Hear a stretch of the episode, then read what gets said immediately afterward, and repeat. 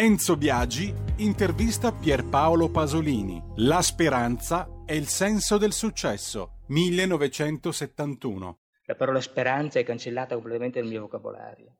Quindi continuo a lottare per verità parziali, momento per momento, ora per ora, mese per mese, ma non mi pongo programmi a lunga scadenza perché non ci credo più. Lei non ha speranze? No. Vive giorno per giorno? Eh, vivo giorno per giorno, sì. Non ho più quelle, quelle speranze che sono alibi, ecco. Eh, questa società che lei non ama, in fondo le ha dato tutto, le ha dato il successo, una notorietà sì, il internazionale.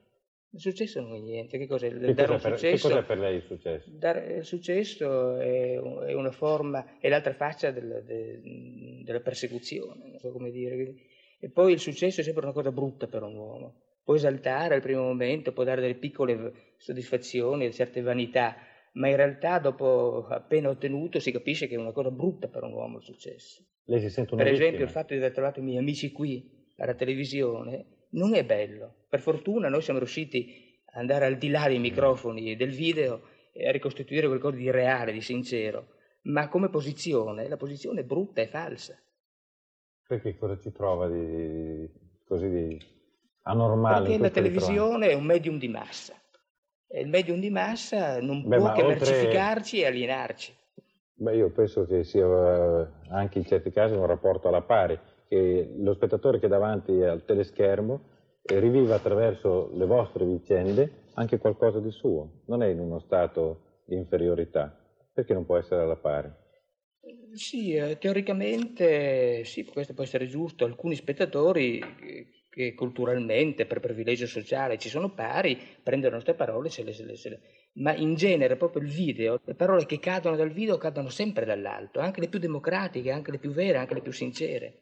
La speranza è il senso del successo. 1971.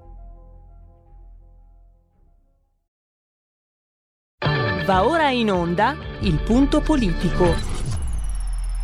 Ma se non state attenti, i media vi faranno odiare le persone oppresse e amare quelle che opprimono. Malcolm X. C'è una radio, Radio Padania, che io capita qualche volta di ascoltarla ed è veramente una paura ascoltarla, una, c'è una rabbia, una, un odio che è totale e non si può nemmeno pensare a fare spallucce, pensare che questo odio, siccome è irrazionale, occorre in qualche modo dimenticarlo.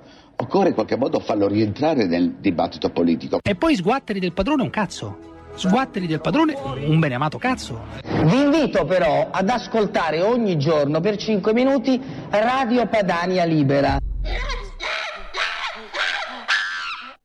Il jingle su Pasolini, che è stato mandato dai nostri favolosi registi Federico e Giulio Cesare, non è questa volta una scelta, diciamo, mh, occasionale, no? Questi jingle vanno a ruota in un certo senso, ma perché parleremo, sia pure indirettamente, proprio del, dell'intellettuale, del poeta di Casarsa.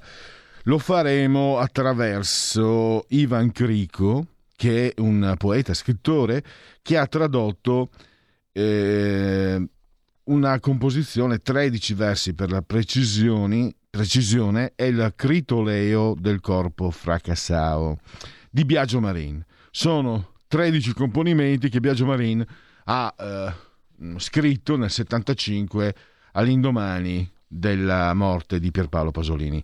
È il critoleo, è dialetto gradese, o Gravisano.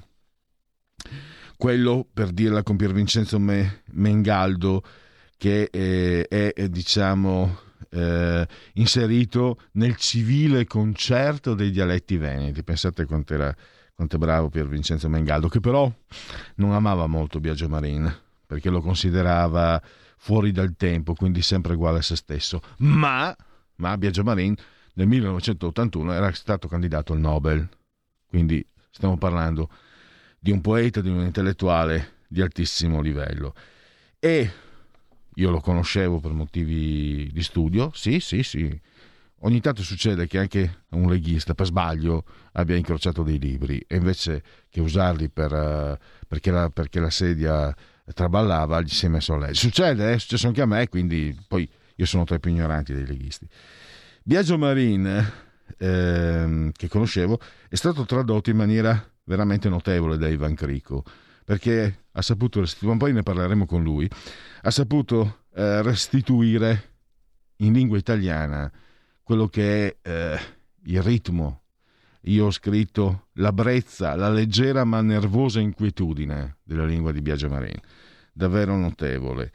E il critoleo è lo scricchiolio del, del, delle ossa che si frantumano, ma anche il crepitare delle conchiglie calpestate in spiaggia. Tanto per... Invece andiamo subito adesso con il primo ospite, perché parla... come sono buoni buoni. Eh, ce ne stiamo accorgendo proprio in questi giorni nel caso Morisi, perché è tutto un, uh, un fare attenzione a non far del male da parte di sinistra. Sono tutti che stanno attenti, sono tutti che, eh, come dire, ci mostrano a sinistra. E devo dire, mi è venuto un pensiero come Edoardo Albinati, del quale mi vergogno, caro Giulio. Ho pensato, dopo aver letto l'articolo di Selvaggia Lucarelli su Luca Morisi, e se finisse come il professor De Donno? Perché Selvaggia Lucarelli ha scritto cose che non molto bene perché non sa scrivere in realtà. Quando sapeva scrivere, scriveva sul libero, ma secondo me non scriveva lei. Poi è andata al fatto, così è riuscita a, a sgavignarla con una, un, un rinvio a giudizio per aver spiato l'email dei VIPs. Vabbè, andiamo, andiamo a parlare di cose, di cose serie. Comunque, appunto, Selvaggio Lucarelli fa parte di questo, anche se secondo me lo sapete, l'ho detto più volte, lei è di destra. E, e non, me ne, non, me ne, vogliano chi si considera di destra. Sta di fatto che come sono buoni i buoni.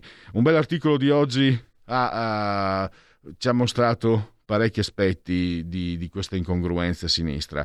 L'articolo di Gianluca Veneziani abbiamo, di Libero che abbiamo in linea. Benvenuto Gianluca e grazie per la tua disponibilità. Ciao, grazie a te per l'invito e a tutti gli ascoltatori. Allora, eh, quello che sta succedendo in questi giorni mi ha fatto venire in mente un pensiero che confesso, Gianluca, avevo già da qualche tempo. Se i dati ce l'avevano con Luca Morisi, perché per aver scatenato la bestia, l'odio. Io ho sempre pensato, questi qua di sinistra ce l'hanno con Morisi per un semplice motivo, perché è stato molto più bravo di loro. E io parto, è una considerazione mia personale, parto però da una frase che tu hai scovato su internet, i gay di destra non sono veri gay, mi fanno schifo. E questa è la fotografia del pensiero di sinistra e, e delle incongruenze e delle, delle incoerenze. Prego. Io, sì, ho registrato uh, questo approccio da parte di molti utenti Twitter che uh, guardando i profili fanno capo alla comunità LGBT o esprimono pensieri di sinistra, quindi appartengono a quel mondo lì, che non appena hanno saputo di questa presunta, verificata omosessualità di Morisi, si sono scatenati contro con un approccio che io non esito a definire omofobo, perché c'è innanzitutto un disprezzo di natura eh, antropologico, diciamo politica, per cui eh, se, se un gay è di destra non è degno di essere chiamato gay o è un gay che fa schifo. E quindi eh, gli stessi paladini, difensori dei diritti degli omosessuali, quelli che portano avanti la battaglia sul DDL ZAN, poi sono i primi a uh, insultare, a offendere, a, um, dire, a, gettare fango su una persona omosessuale solo se non la pensa come loro o a partire a un partito che loro non amano.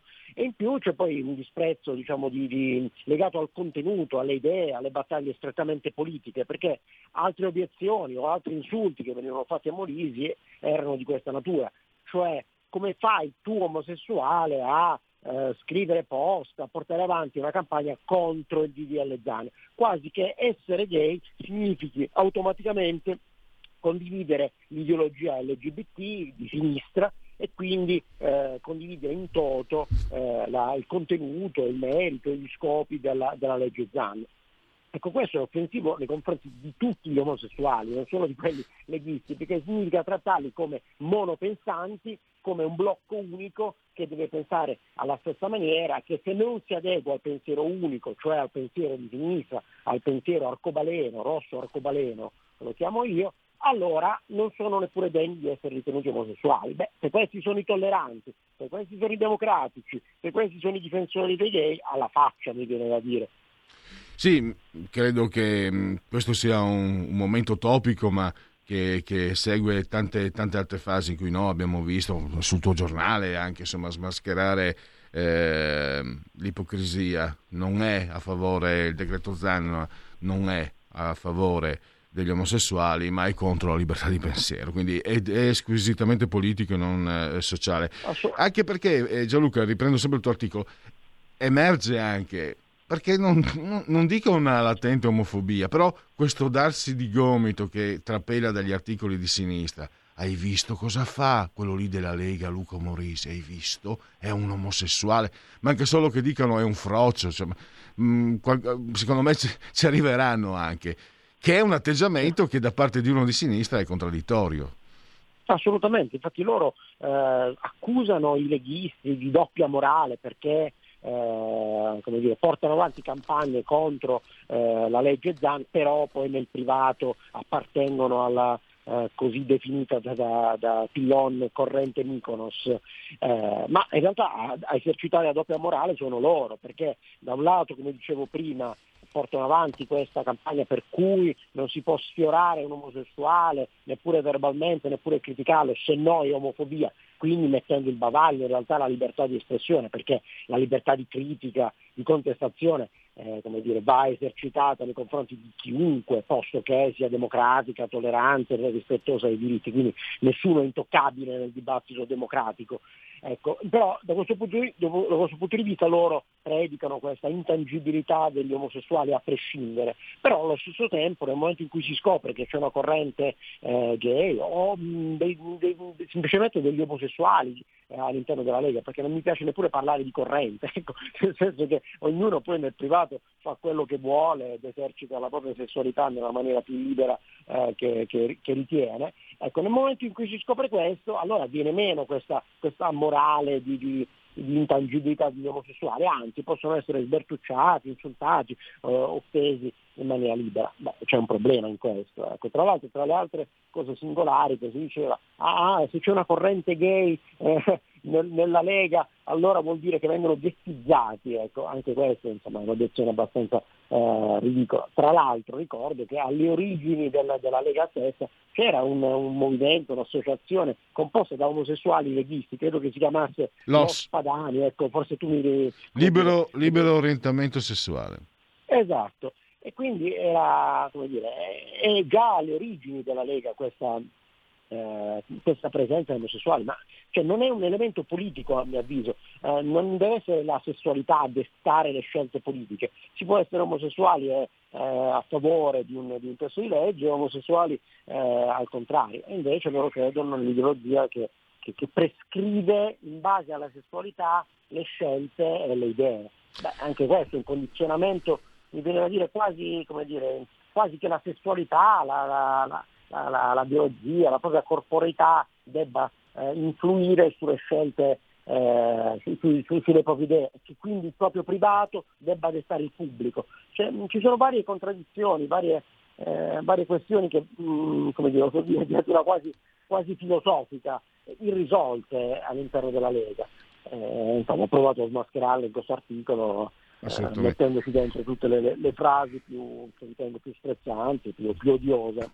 Sì, siamo anche nei tempi, andiamo a concludere, ti lascio libero i tuoi impegni, eh, Gianluca, siamo anche nei tempi in cui io vedo gioire e poi disperarsi perché sono, in Danimarca la maggioranza del Parlamento era composto da, era Danimarca, correggimi perché magari non mi ricordo, era pochi giorni fa, eh, maggioranza era composta da donne, cioè non ci si preoccupa più che siano bravi o meno bravi parlamentari ci si, preoccupa della loro sessualità. Quindi mi sembra che sia anche un segno forse eh, si, non si parla degli stipendi che hanno sempre minor eh, potere d'acquisto delle persone in difficoltà si parla di queste cose.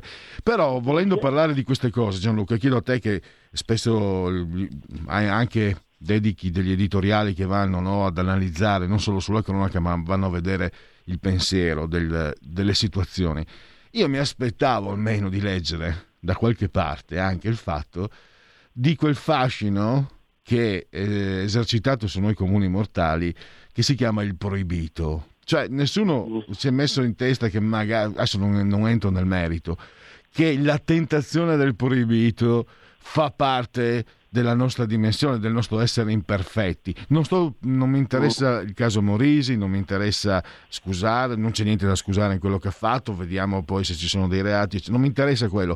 Però il fatto che una persona, cioè personalmente dire una cosa e farne un'altra, secondo me, per me è anche una tentazione quotidiana, è un mettersi alla prova. Cioè mi aspettavo che qualcuno andasse magari a scomporre. Qualche, qualche, volta a sinistra succedeva che qualcuno andasse a prendere una situazione e ne prendesse spunto, magari con riferimenti colti che, che a me sfuggono per ignoranza, e spiegarci cosa induce un essere umano a fare esattamente il contrario di quello che dice. Niente da fare, lo hanno messo in croce per mettere in croce la Lega. A me viene in mente un riferimento filosofico che è quello di Mandeville che predicava eh, vizi privati, virtù pubbliche e eh, eh, eh, trovava in questo, in questo, combinato il segreto anche del, del buon governo, del, del, pacifico vivere comune. Quindi è una norma che, dire, che può valere. Ecco. Eh, andando nel, nel, nel, caso specifico, a me quello che ha colpito è anche l'accento dei giornali sul fatto che si trattasse di festini gay, ecco, quasi che eh, fare una festa con, con, con due omosessuali anche a pagamento, come in questo caso, eh, fosse un, un, reato in sé. Ecco. Eh, svelo una, una, banalità, non lo è, in Italia sì. almeno non lo è.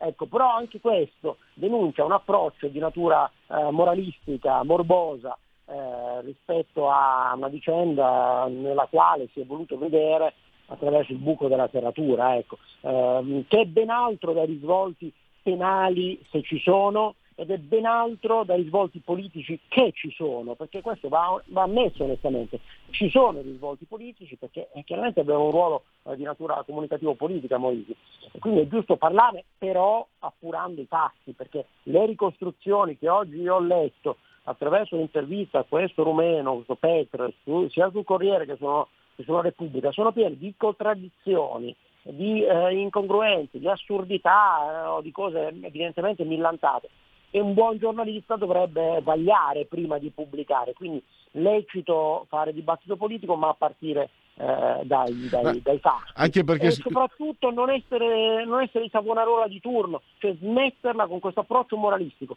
Parliamo di politica, parliamo di reati, benissimo, quando i fatti si sanno e si sanno fino in fondo e quando le sentenze ci sono, ma smettiamola di fare i puritani, perché come dicevi tu, se andiamo a vedere nelle stanze private, nelle vite private, non solo di, dei parlamentari, ma di qualunque cittadino, non troviamo uno, ma ne troviamo 20 di scheletri dell'armadio, è un sacco di gusto per il proibito, quindi basta puntare il ditino perché lo diceva uno un po' più importante di tutti noi, che senza peccato scagli la prima pietra. Ecco. Eh, ieri, scusami, ti trattengo, eh, una, un intervento di un ascoltatore di ieri, eh, Gianluca,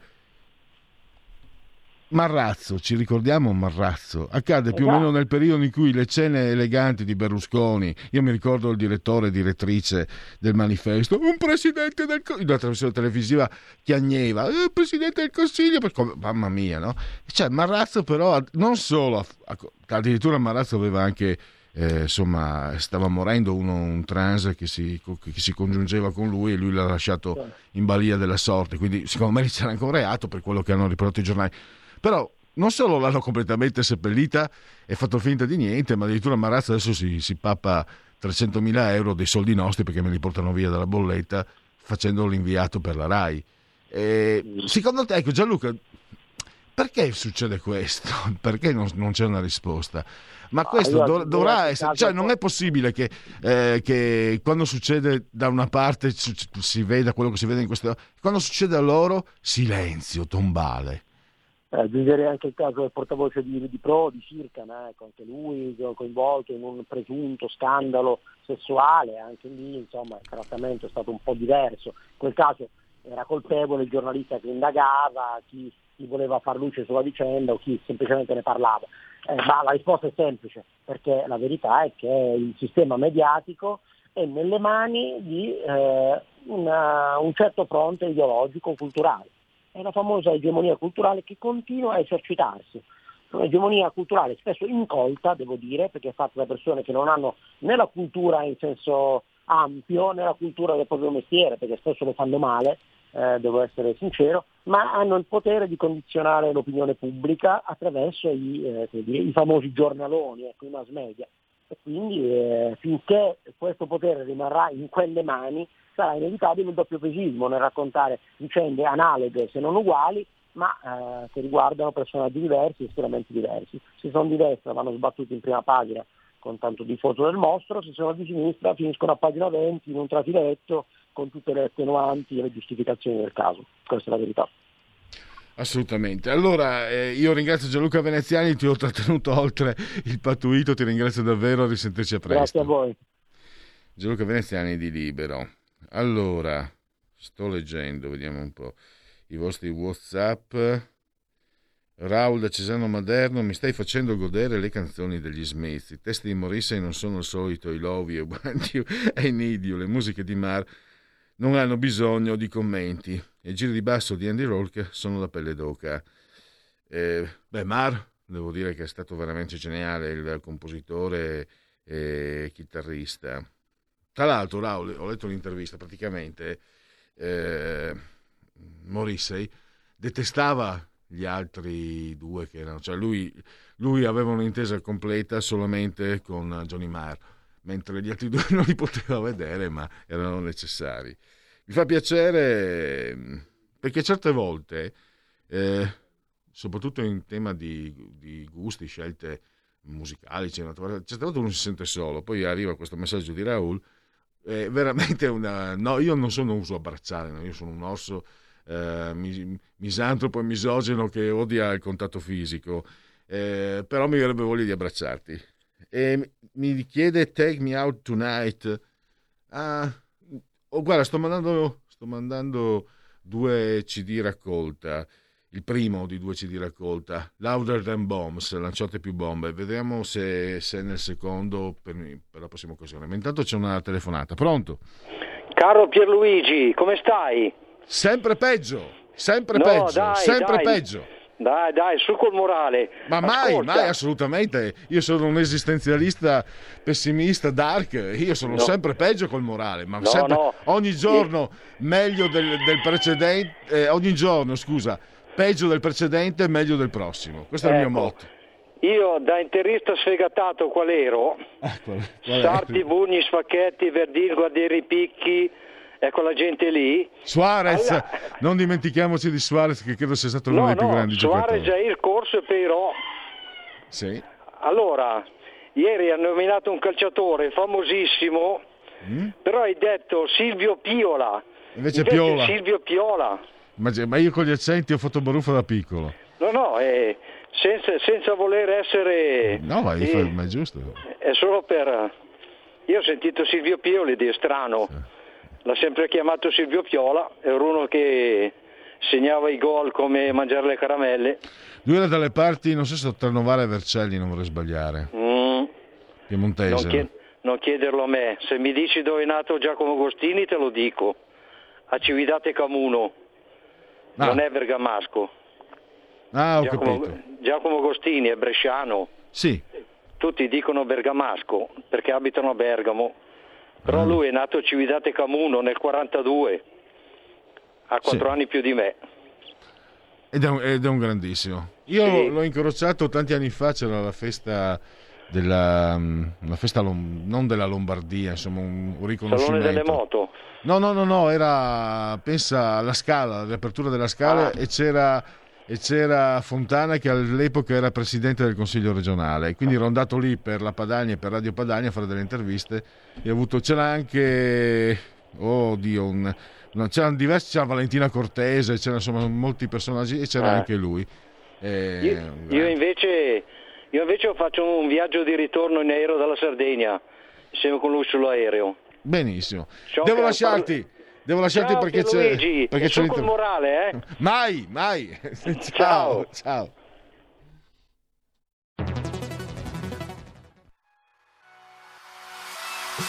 Chi sbaglia paga. Ci metto la firma. Referendum giustizia. 1. Riforma del CSM. Stop allo strapotere delle correnti. 2. Responsabilità diretta dei magistrati. Più tutele per i cittadini. Chi sbaglia paga. 3. Equa valutazione dei magistrati. I magistrati non possono essere controllati solo da altri magistrati. 4. Separazione delle carriere dei magistrati. Stop alle porte girevoli per ruoli e funzioni. 5. Limiti agli abusi della custodia cautelare. Per una giustizia giusta è un equo processo per tutti. 6. Abolizione decreto Severino. Più tutele per sindaci e amministratori. Firma anche tu ai gazebo della Lega nelle piazze e in tutti i municipi d'Italia. Trovi tutte le informazioni sul sito legaonline.it. Chi sbaglia paga. Ci metto la firma. Referendum giustizia.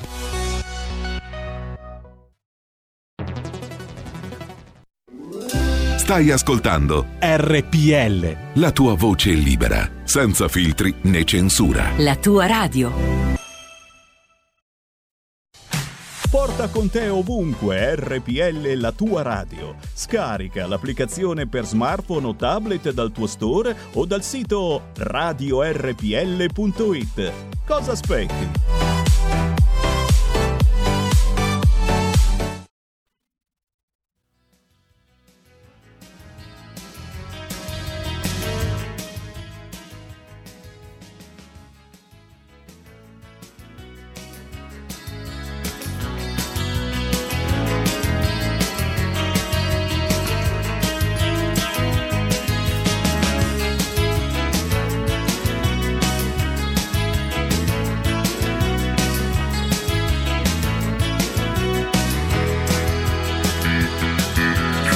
From the ice age to the dull age, there is but one concern. I have just discovered some girls are bigger than others. Some girls are bigger than others. Some girls' mothers are bigger than other girls' mothers. Some girls are bigger than others. Some girls are bigger than others. Some girls' mothers are bigger than other girls' mothers.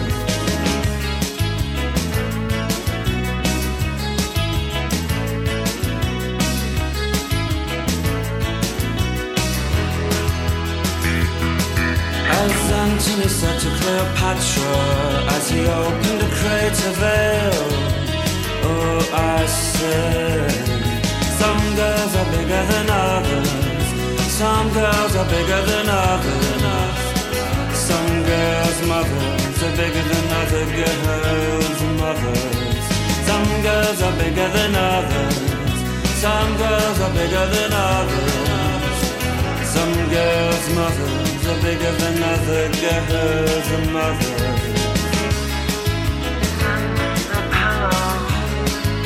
One that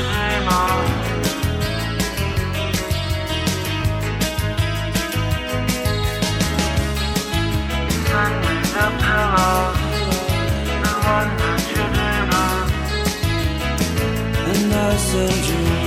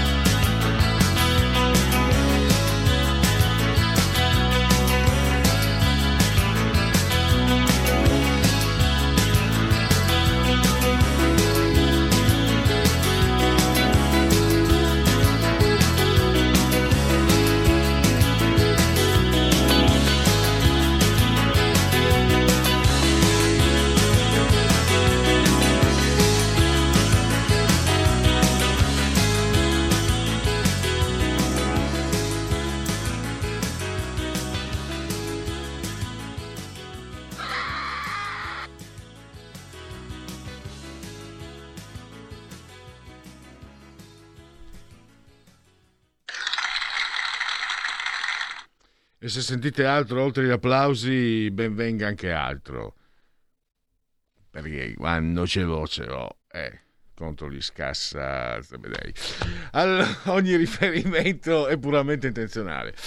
Dunque, gli applausi di noi invece sono meritati sia per Morisse che per i nostri tecnici Federico e Giulio Cesare, sì, solamente soltanto di comando in regia tecnica, questa RPL Radio, la vostra voce.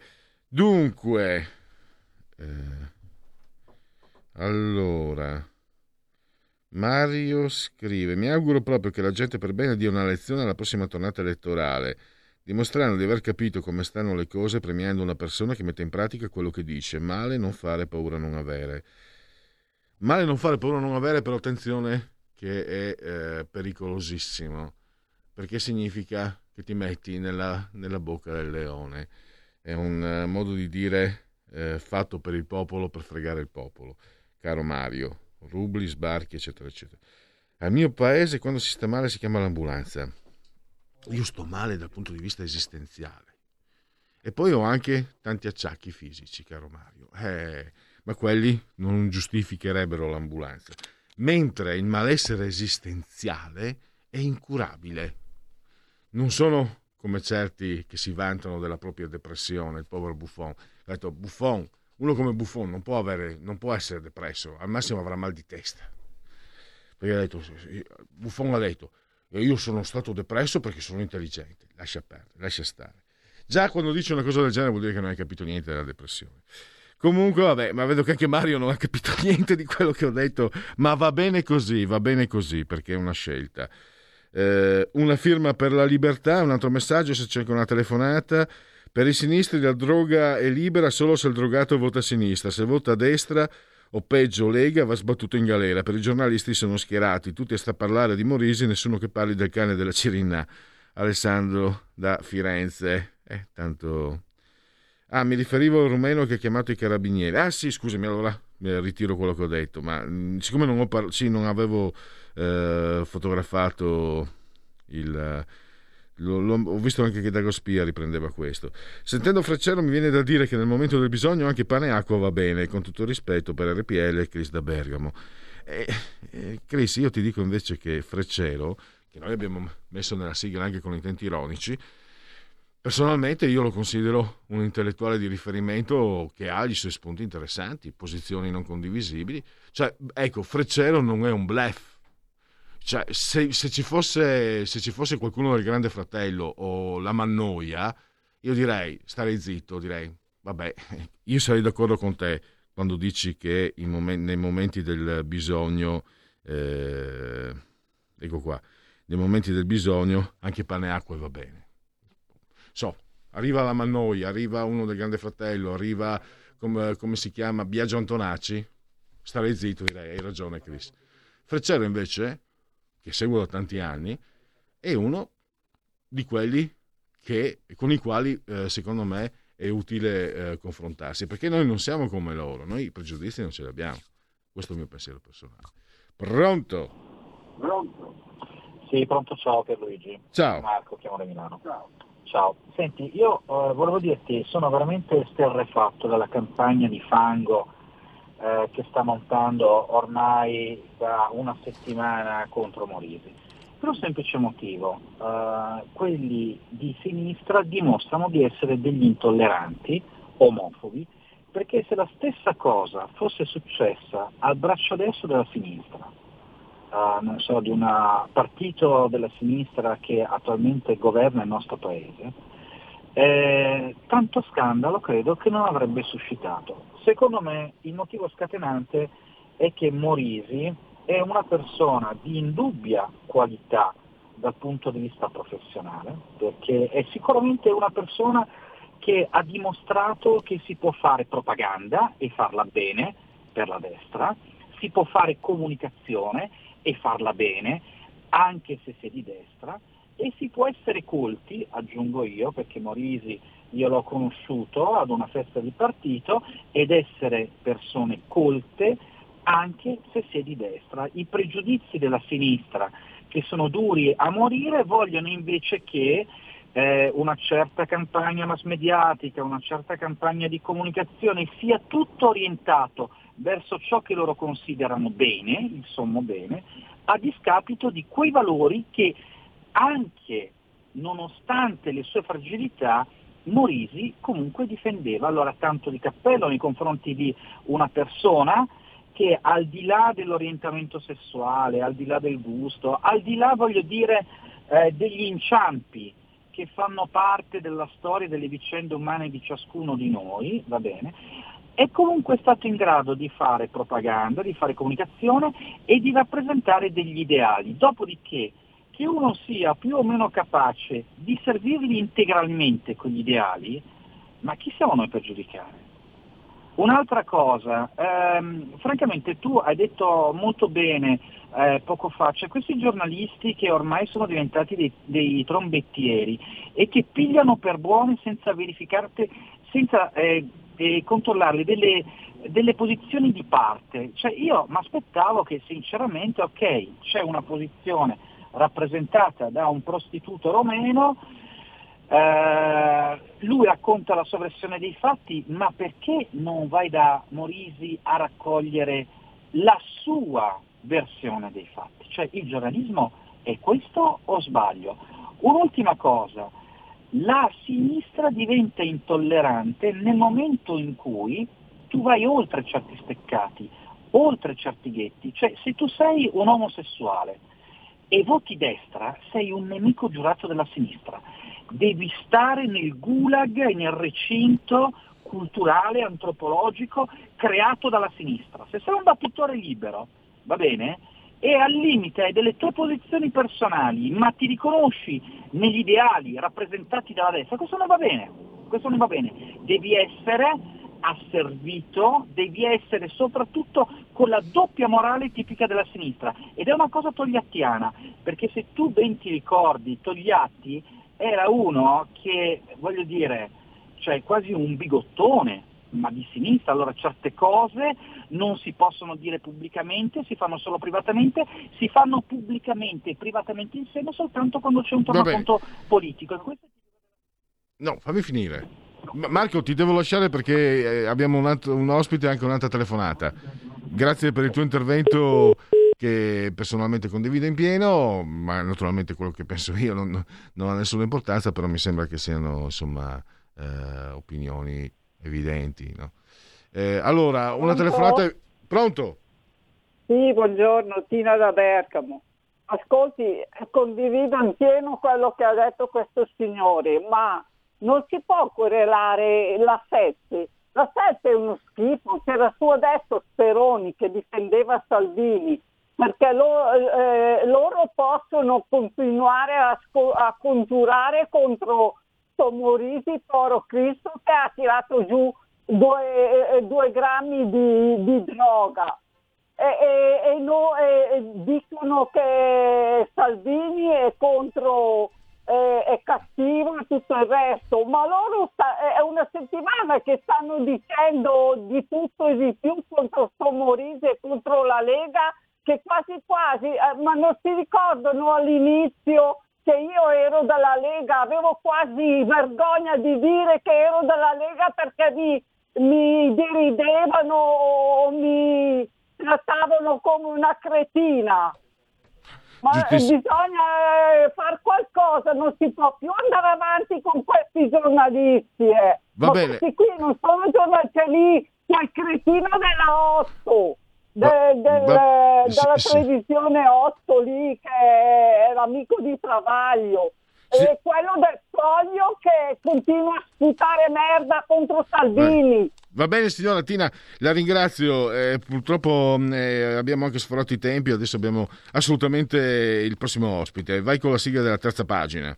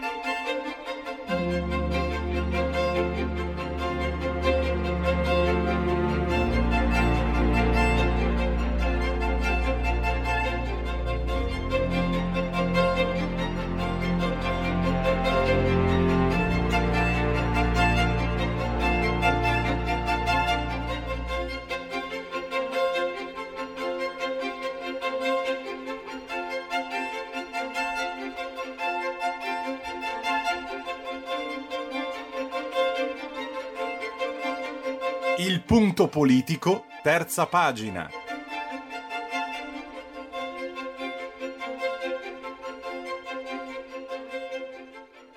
Allora, parliamo di poesia e eh, se vi fidate di me, secondo me, a mio avviso, seguendo quello che ci dirà il nostro ospite e leggendo il libro che eh, lui ha tradotto, una raccolta, una siloge di 13 composizioni, quartine di Biagio Marin, secondo me capirete un po' di più cos'è la poesia. Sentite questa, questa quartina in io, anche se vengo dal Friuli, magari non ho l'accento giusto, ma Friuli beato de fiumi e de roge, che sale voce del cielo immacolato. Tradotto in italiano, Friuli beato di fiumi e di rogge, che i desideri conosce del cielo immacolato. Ecco, questo vi, fa, vi, dà, vi dà il senso, a me ha dato il senso, dà il senso di cosa sia la poesia. Merito di Biagio Marin, ma anche molto di Ivan Crico, poeta, scrittore che abbiamo al telefono. Benvenuto Ivan, grazie per aver accolto il nostro invito. Grazie a voi. Allora, è il critoleo del corpo fracassao, il crepitio delle ossa, delle ossa frantumate, dedicato a Pierpaolo Pasolini. Eh, Ivan, allora, il, il, libro lo trovate, ve lo dico subito anche, prima di, di dimenticarmene. Editore Quodlibet, Quodlibet, 88 pagine, 13 euro e rotti. E è una composizione, appunto, come vi ho detto, di Biagio Marin. Perché questa scelta? Mm, eh, Ivan Crico, tra l'altro, è, isontino, anzi bisiacco per essere più precisi, quindi diciamo che, che di quelle parti lì.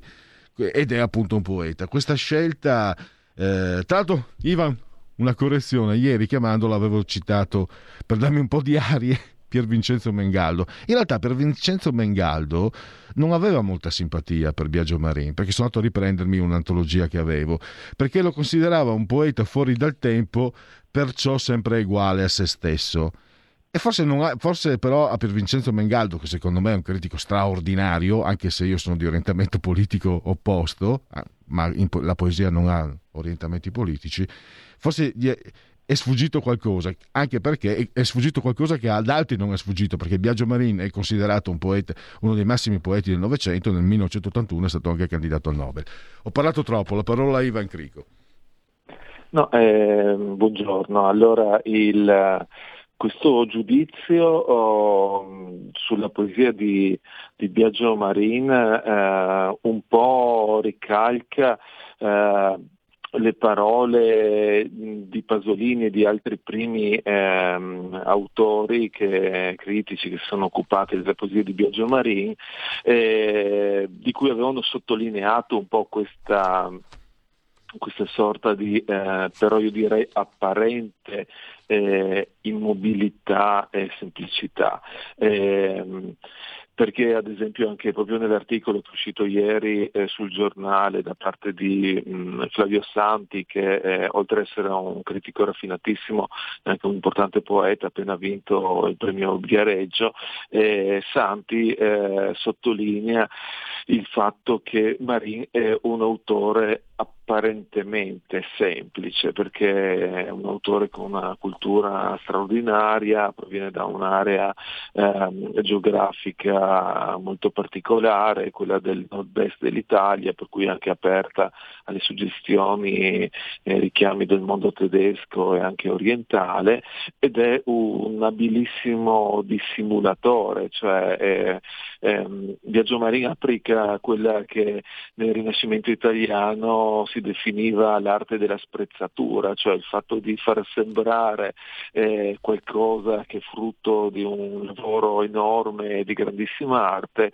come qualcosa di estremamente naturale e di immediato, per cui bisognerebbe cominciare, abbiamo cercato di fare anche noi questo lavoro, a eh, a rivederlo oh, sotto quest'altra luce, eh, che d'altra parte la prospettiva che è stata indicata da Giorgio Agamben, che ricordiamo è l'ideatore di questa collana eh, per, uh, per Quadlibet, che si chiama Ardilut, che è il nome della, della, della vari, vari, valeriana, eh, che era il simbolo dell'Accademiuta.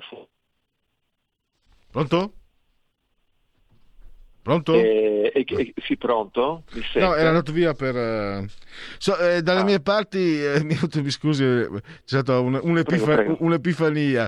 Dalle mie parti Argel il, eh, la valeriana. Ecco, sì, eh, certo, certo.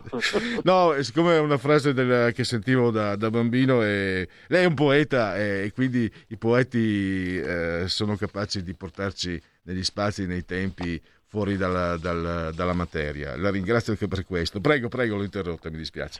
Eh, no, no, no, anzi è una testimonianza della ricchezza, no, della varietà, della linguistica del territorio italiano che dovremmo tutti adoperarci per, eh, per conservarla e valorizzarla, ecco, come, eh, perché l'Italia è fatta proprio di questa varietas che dobbiamo difendere, custodire ad ogni costo, secondo me.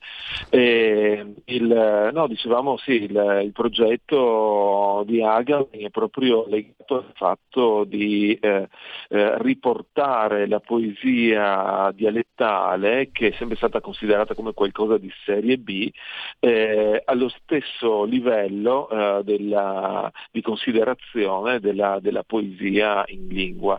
Eh, Agame giustamente, ma non solo lui, anche molti altri, a partire da Pasolini, hanno sempre detto che il, i grandi autori che hanno scritto in dialetto in, Italia, eh, in Italia eh, hanno prodotto delle opere quali- qualitativamente non inferiori a quelle prodotte scritte e create in lingua e, e da qui dovremmo ripartire. Ecco, per cui anche da, ehm, anche da qui nasce la scelta di riproporre questo capolavoro di Biagio Marin che era stato pubblicato dal grande editore Shea Wheeler e aveva anche eh, aveva, Sheviller aveva anche eh, vinto anche un premio importante, il premio Taormina, però era stato poi ristampato dal benemerito Centro Studi Biagio Marini nel 95, ma di fatto era un libro introvabile e soprattutto era un libro in cui, eh, anche in maniera un po' inspiegabile, eh, non, non, non, si trovavano delle traduzioni e nemmeno un glossario. E anche da questo è nata anche l'esigenza un po' di riproporlo al grande pubblico. E, ehm, da, da segnalare, mi permetto di, di, intervenire in questo senso. Dunque, il dialetto gravese o gravisano, che credo faccia parte del dialetto istroveneto, eh, è, non è come la lingua friulana, che magari può essere ostile per chi non è di quelle parti è abbastanza comprensibile, però mi permetto di... le faccio proprio un complimento eh, personale, eh, non per piaggeria, che la, la, sua traduzione in italiano fa capire ancora meglio invece le sfumature del, della lingua gravisana e restituisce però anche in italiano una, una musicalità. Ecco, quello che mi ha... non sono un, un, un critico letterario, Ivan, ma quello che mi ha anche colpito, la capacità, è vero che lei è di quelle parti, ma eh, la capacità di mantenere il ritmo, un certo tipo di musicalità, di, di, di avere una fedeltà eh, completa alla composizione di Marin, ma in lingua italiana e quindi disponibili a un pubblico più ampio. Secondo me lei con il suo, con il suo lavoro eh, ha aggiunto ancora, ha dato ancora qualcosa a quello che per Fulvio Santi è considerato uno dei massimi capolavori del Novecento, quindi stiamo parlando del Critoleo del corpo fracassao, eh, lei ha citato Flavio Santi, è una composizione Devo dire che anche Pier Vincenzo Mengaldo ne aveva grande considerazione, devo dire.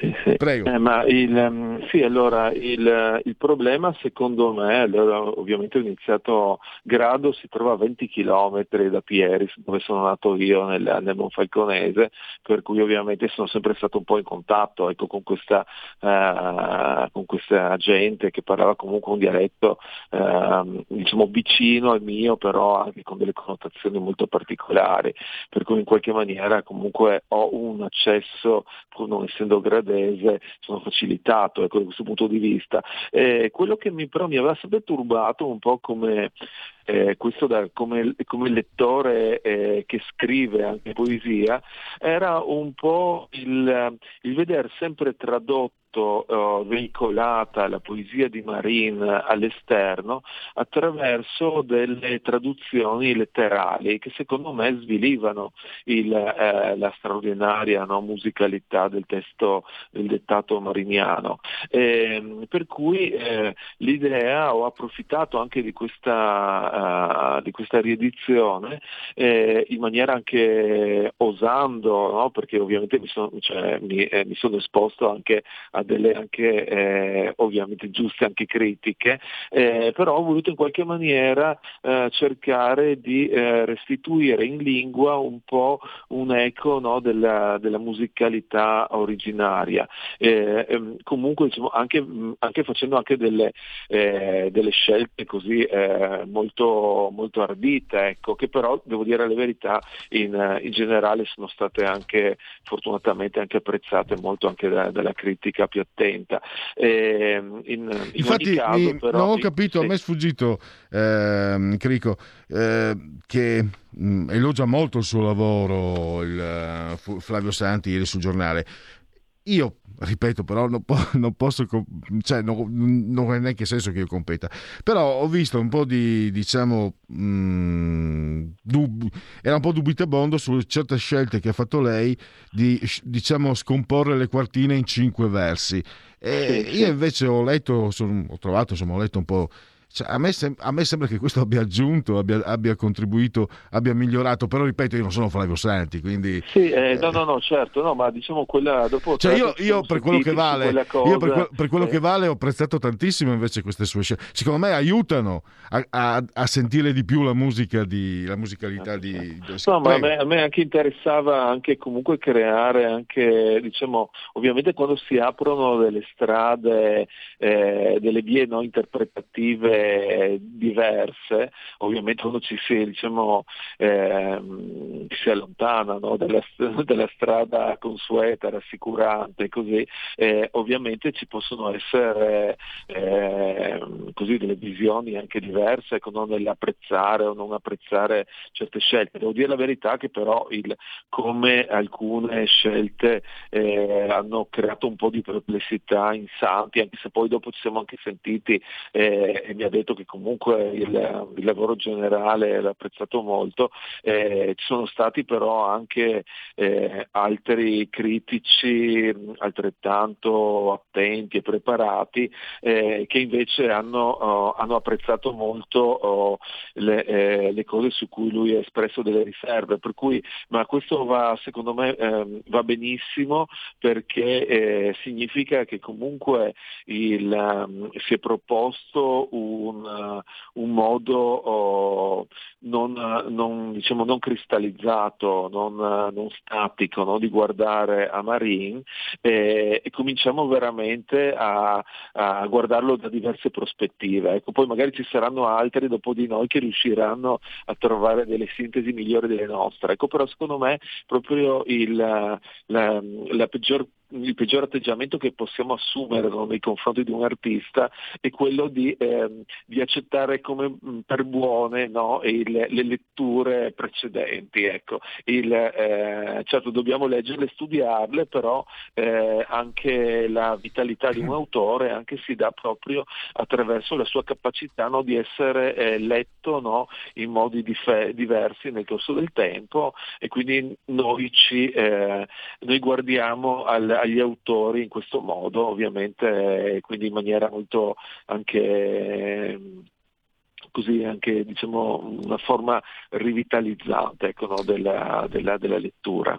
Anche perché, per esempio, so, rispetto a 30 anni fa, no, parlo di quando io scopro Biagio Marine, eh, rileggendo, grazie a lei, rileggendolo, eh, Crico, purtroppo siamo, abbiamo pochissimi secondi, ho visto addirittura una modernità che 30 anni fa non avevo scoperto. Cioè, ripeto, non dovrei essere io, non sono io che devo esprimere giudizi, però sono un lettore, quindi ci sta no, che, che, lo dica.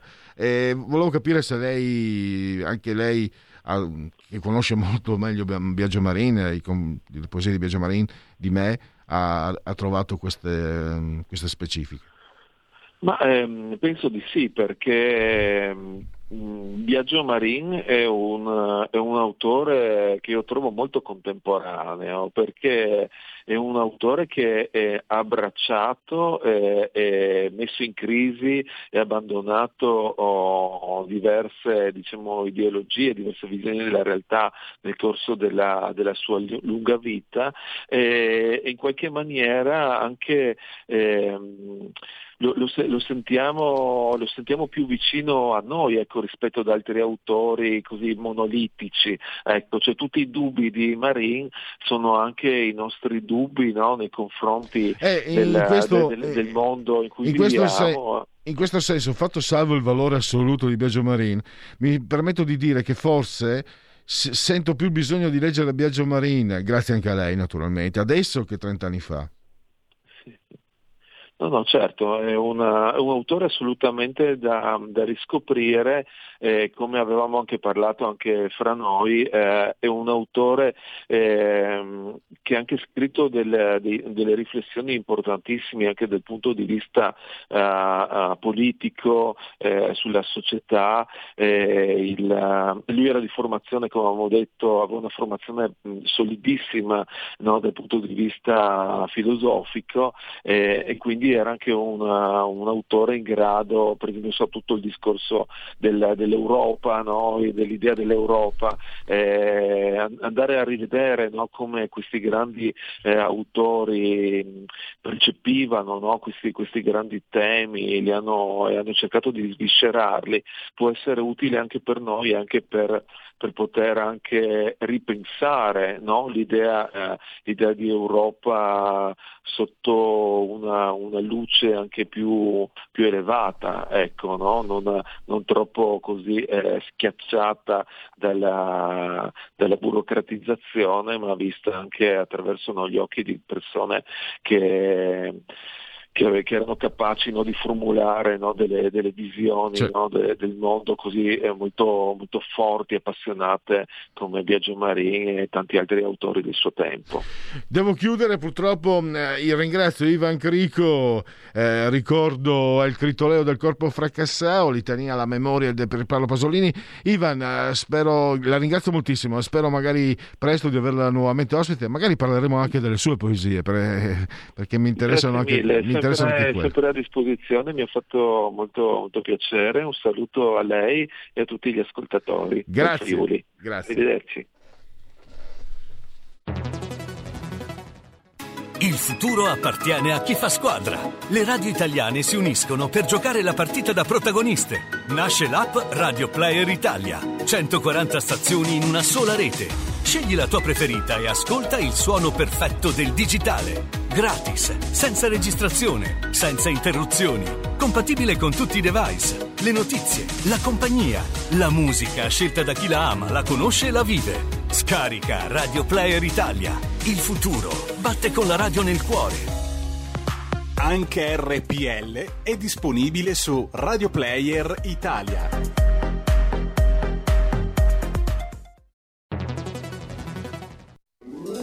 Stai ascoltando RPL. La tua voce libera, senza filtri né censura. La tua radio.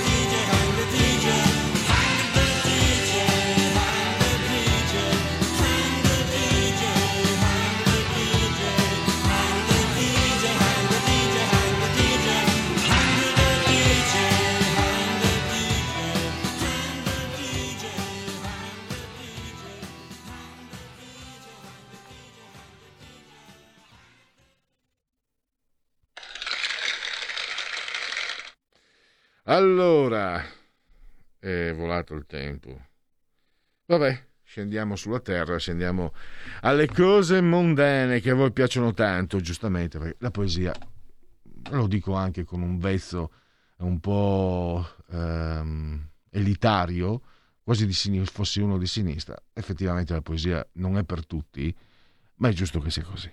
E allora noi scendiamo sulla terra e parliamo di quella cosa che vi piace tanto, a volo d'uccello, no la politica intendevo, e le notizie, perché se non avete le notizie siete fuori dal mondo, no? Di solito la pensate così. Chi c'ha il pene non c'ha i denti. Un uomo australiano, padre di tre figli, ha raccontato alla radio di essersi dovuto ridurre il fallo. Questa è da Gospia di due. Per fare felice la moglie. I due sono sposati da 21 anni.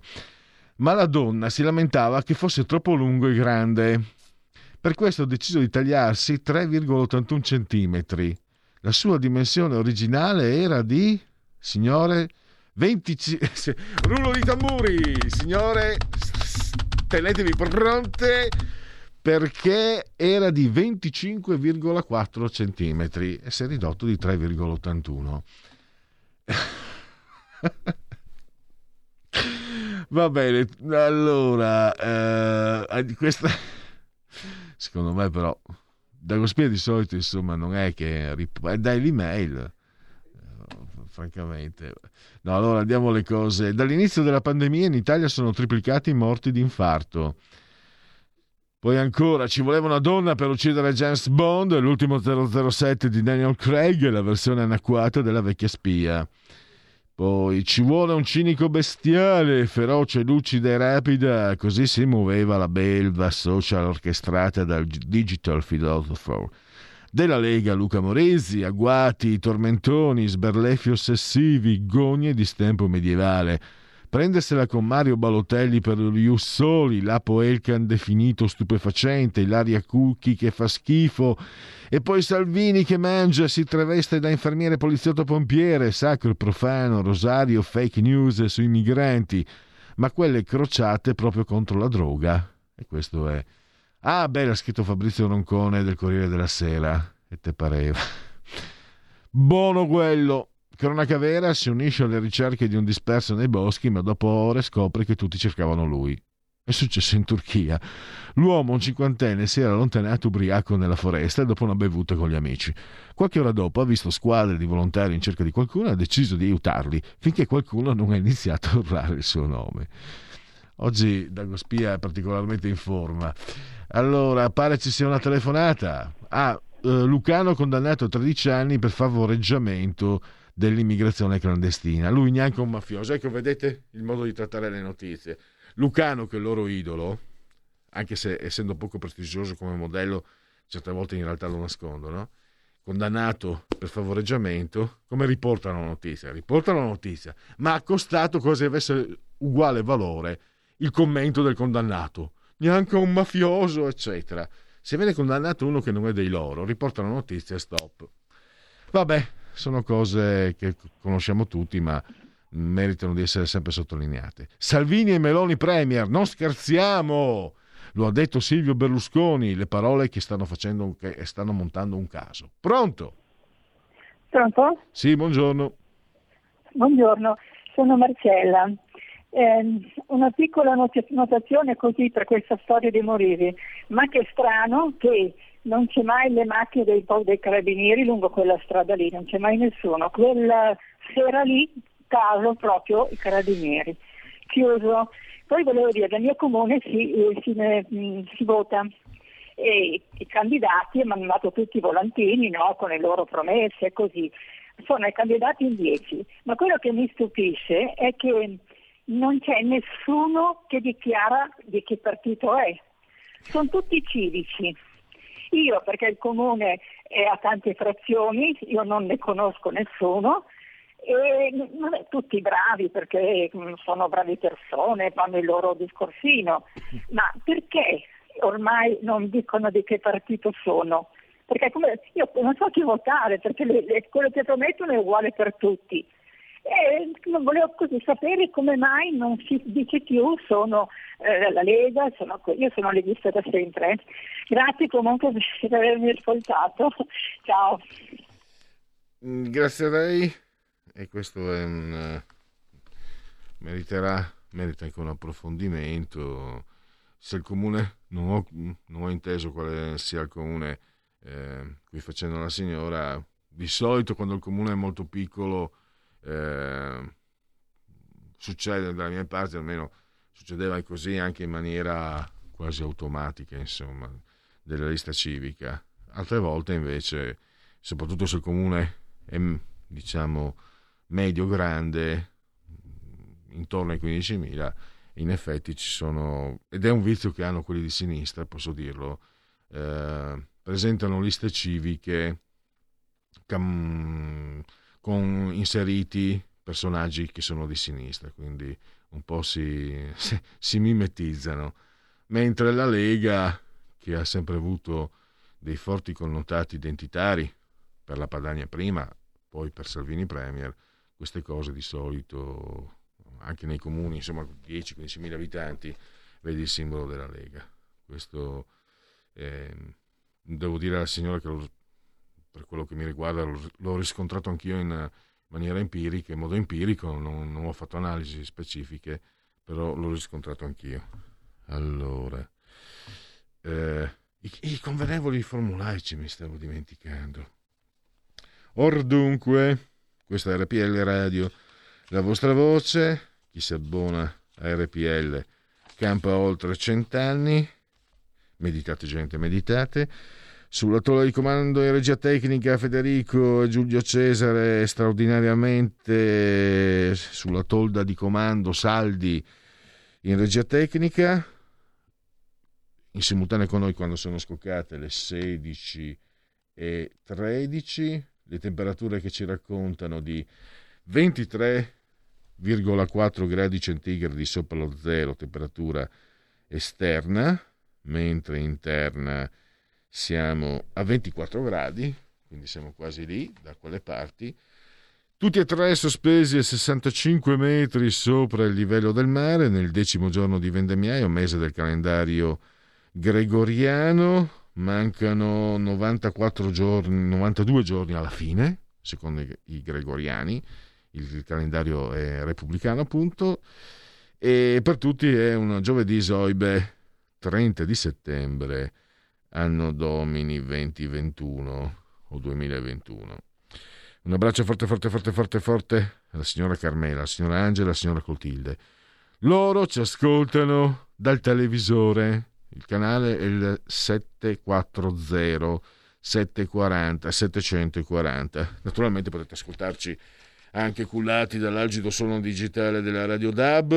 Grazie alle applicazioni iOS e Android avete, avete modo di seguirci tramite il telefonino cellulare, smartphone, iPhone, tablet, iPad, mini iPad, smart television, Fire TV. Alexa, accendi RPL Radio passaparola ve ne saremo riconoscenti e poi naturalmente c'è anche internet eh, e lì potete seguirci su YouTube, potete seguirci eh, anche dal portale del quotidiano La Verità. Ecco, guardate, su ANSA a Lucano 13 anni e due mesi, l'ex sindaco inaudito. È un vecchio trucco, all'inizio, tanti tanti anni fa, non, ci facevo caso, poi ho visto. Perché te ne accorgi? perché lo fanno solo con quelli che piacciono loro. Se Lucano fosse della Lega, condannato per, per tutto quello che si può condannare, il sindaco, ha condannato Lucano, sindaco della Lega. Di solito lo trattano così la notizia, quando sono dei loro. Vabbè, non è la prima volta, eh, magari scusate se mi ripeto, ma eh, se fossimo in tanti a dirgli a costoro, per favore non pigliateci per il boffice, smettetela di fare i furbetti da quattro soldi, perché così ci fate solo incavolare ancora di più. E addirittura io, quando leggo questa notizia, spero due cose.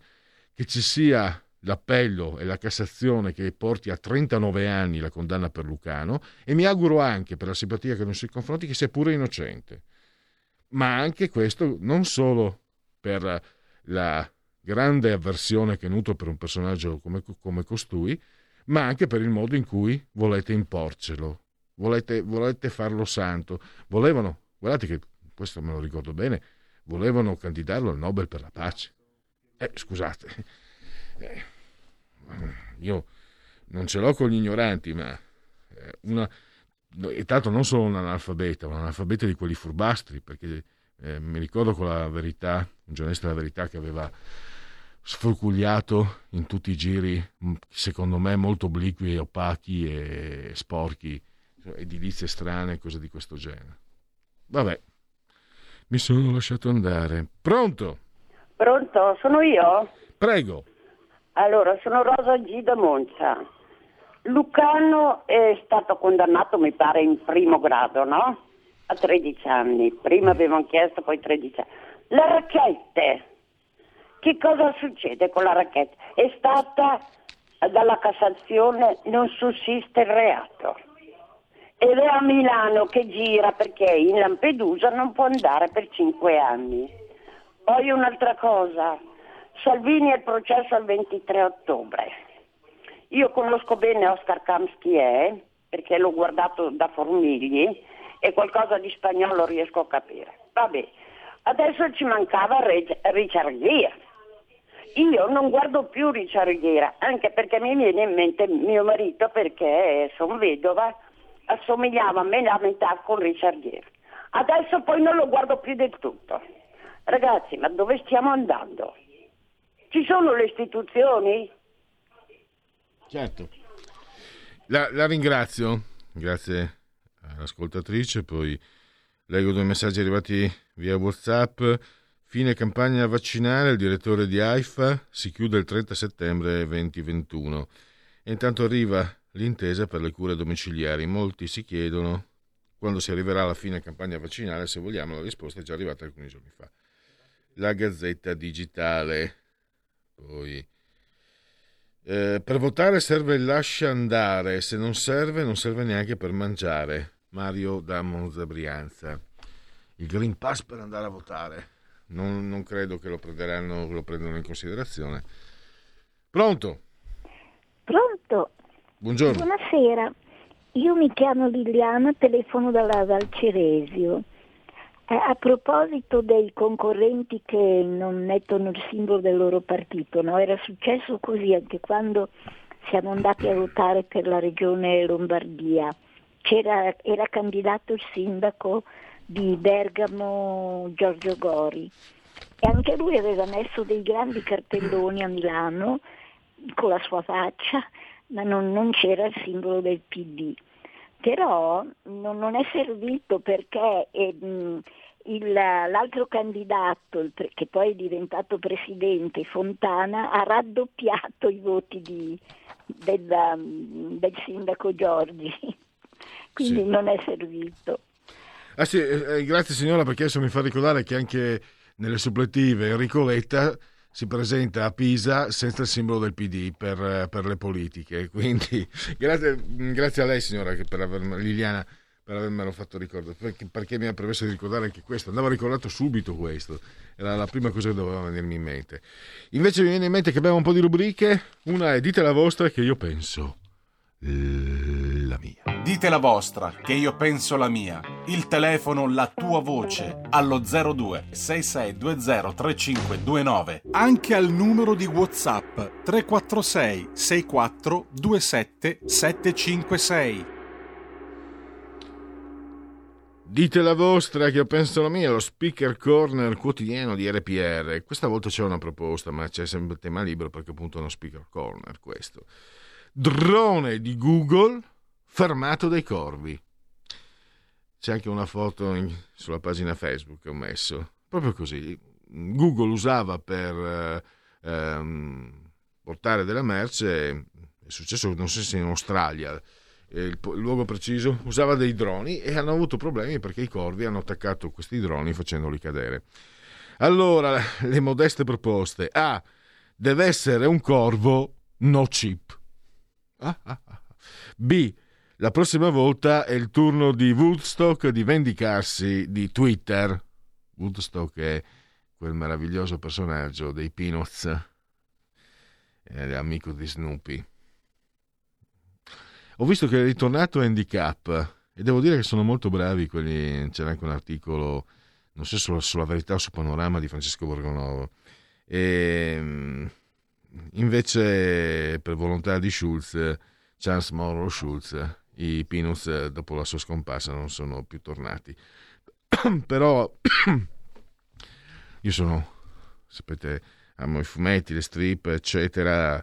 Eh, ha lasciato talmente tanto materiale Schulz che secondo me andare a rileggere i, uscivano con la Burr, con altro ancora, le sue vecchie strip è ancora un momento, è uno stato di grazia entrare nelle pagine dei Peanuts anche se magari le hai lette cento volte. Non mi succede lo stesso per le Stone Trooper che ho amato tantissimo, invece ecco perché probabilmente proprio perché si parlava prima con Crico, eh, anche se un, potrebbe dire qualcuno solo un fumetto, si tratta di poesia.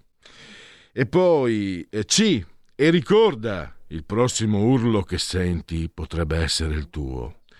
E questa è una frase tratta dal film Uccelli di Alfred Hitchcock. D, mentre state perdendo tempo con queste volatili scemenze, i poveri migranti boccheggiano e beccheggiano nelle cambuse degli yacht ONG. Vorrete mica che Beppe Caccia vada a fare lo cameriero? Addirittura due telefonate, ma cosa avete oggi? Pronto? Pronto? Sì, prego. Sì, sono io, sono io. Prego, prego. E chi, e chi, chi altro? Allora, no, due cose veloci. Allora, la questione di Lucano è singolare perché, a parte il fatto che il suo avvocato difensore era Giuliano Pisapia, che radice lunga, la seconda cosa è che l'accusa aveva chiesto sette anni e il tribunale gli hanno inflitti 13. Cioè, solitamente quando l'accusa fa una richiesta di condanna, poi ci sono le attenuanti generiche delle menate, di solito si abbassa. Quindi l'hanno raddoppiata incredibile. Per quanto riguarda la vicenda invece Morisi, allora per farti un tampone ci vogliono tre ore per capire se è positivo o negativo. No, questi qua trovano, i carabinieri trovano nella macchina di Morisi indicata dai rumeni, no? una fialetta con un liquido, no? Per analizzare quella fialetta ci vogliono tre mesi. Questo era sulla stampa giornale di ieri. Eh? Allora, tre mesi per capire se quella era droga o era solo acqua distillata piuttosto che acqua ossigenata. Dai, dai mi viene da ridere, mi viene da ridere, mi sembra tutta una cosa fatta apposta, costruita ad arte per incastrarlo. Ciao. Cioè, a me sembra aver capito che eh, la presunta droga dello stupro era nella macchina dei rumeni. Loro hanno detto che gli aveva data Morisi. E anch'io, in questo sì, sono, stranamente devo preoccuparmi, sono d'accordo con Manzoni sul fatto che cioè, quando leggi, ah sì, ma non solo il tempo per le analisi, ma anche il fatto che le, abbiano, le analisi le abbiano... Cioè, è finito, è in agosto, c'era molto lavoro accumulato, ho letto no, che hanno spiegato gli inquirenti. E allora l'abbiamo lasciato in fondo, quindi ci vorrà, sarà, ci, saranno analizzate le sostanze tra un mese. Eh, vabbè, se dopo c'è una telefonata, pronto? Sì, pronto? Buongiorno. Buongiorno, volevo dire, fare un appello per domenica e lunedì di andare a votare in massa per Matteo Salvini, non dico di arrivare al 34% come due anni fa, comunque quasi tutti quelli che hanno votato per Salvini allora si ripresentino perché in questo modo, in questo modo battiamo tutti i giornalisti di Rai 1, tutti i giornalisti di Rai 3, tutti i giornalisti di Rai News battiamo quelli di, della 7 e di Sky TG, poi battiamo la Repubblica, il Corriere della Sera, la Stampa, l'Avvenire, vi rendete, vi rendete conto di che vittoria sarebbe? Cioè, elettori della Lega, dovete ricordare questo, la più grande rivincita per Matteo Salvini di questa settimana in cui è stato massacrato è che voi andate con una piccola matita e ci prendiamo la più grande rivincita della storia. Grazie.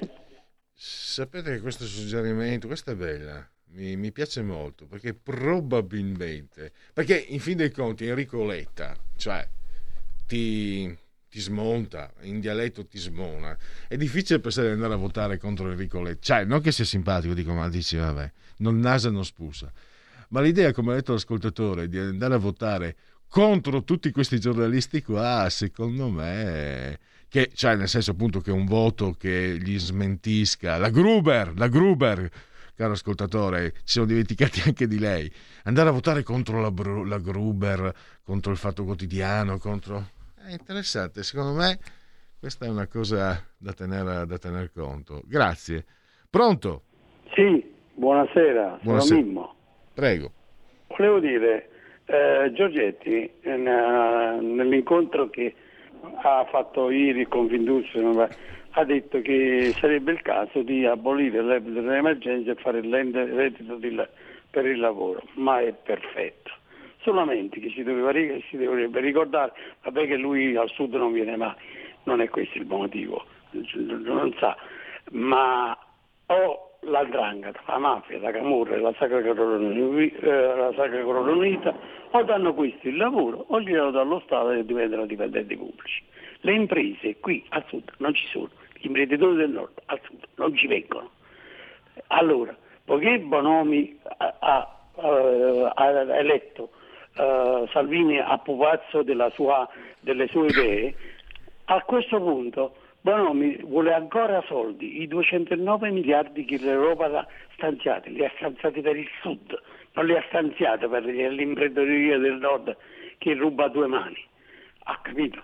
Quindi nel momento in cui bisogna fare queste iniziative, nel momento in cui uno dice queste, queste baggianate in questi incontri, le soldi alle imprese, ma se le imprese qui a sud non sono mai esistite, a chi li diamo? Di nuovo alla Lombardia, al Veneto, al Piemonte, a questi qua come per la centesima volta. Va bene, eh, Mimmo, c'è da chiedersi perché le imprese, le imprese non aprono al sud, potremmo eh, dare riedizioni a certi, a, certi, a certi momenti di forte conflittualità tra nord e sud. Come mai le imprese non aprono al sud? In quanto alla frase un po' anche eh, un po' cafona, Mimmo, no? di, di eh, Salvini Pupazzo di Bonomi. Sinceramente, il momento in cui mi accorgessi che la Lega è entrata nelle grazie del sole 24 ore, mi preoccuperei per me stesso e anche per la Lega, perché onestamente eh, io poi, siccome comunque è un giornale eh, serio che va preso in considerazione. No? Leggo la gazzetta del, del, del, di Confindustria sole 24 ore. Sinceramente, ehm, diciamo che solo Mimo può vedere questa grande simpatia di, di Confindustria per la Lega. E Mimo dice che, che gli industriali al... Cioè, però spiegatemi, gli industriali al nord rubano Molti dicono invece, Mimmo, che per esempio, come si chiama quella, la dichiarazione dei redditi? No, Lise, no, Lise quell'altra, Ustia, che io non so, non, sono di non so niente di burocrazia. Cioè, c'è un modulo da fare. F24? No? S- s- praticamente c'erano dati proprio mh, pubblici in ogni caso di alcuni anni fa, Mimmo, che dimostravano che in Campania, Calabria, eh, Sicilia, eccetera, c'era una fortissima evasione fiscale. Quindi, insomma, se uno vuole eh, screditare l'altro, ognuno può trovare materia ovunque.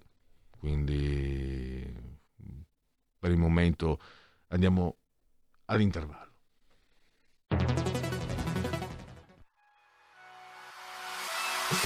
Chi sbaglia paga.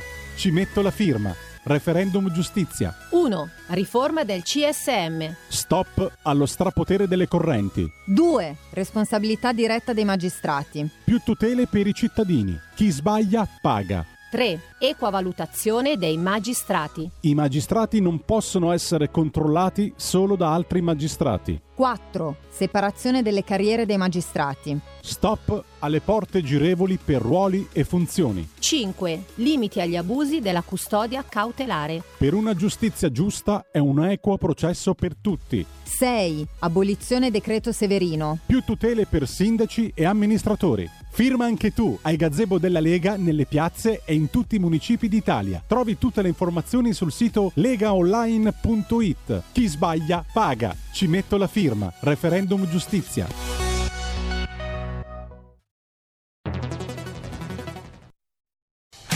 Porta con te ovunque RPL la tua radio. Scarica l'applicazione per smartphone o tablet dal tuo store o dal sito radiorpl.it. Cosa aspetti?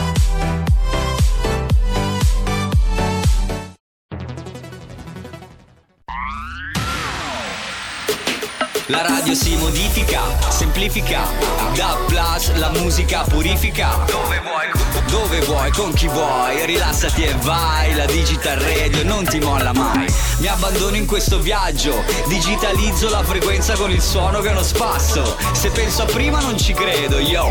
Da plus è la svolta, qui lo dico e qui lo spiego. Digital Radio, il suono perfetto. Dub Plus. Anche RPL, la tua radio, è in Digital Radio. Stai ascoltando RPL. La tua voce libera, senza filtri né censura. La tua radio. Good times for a change. See the look I've had can make a good man turn bad. So please, please, please, let me, let me, let me, let me get what I want this time.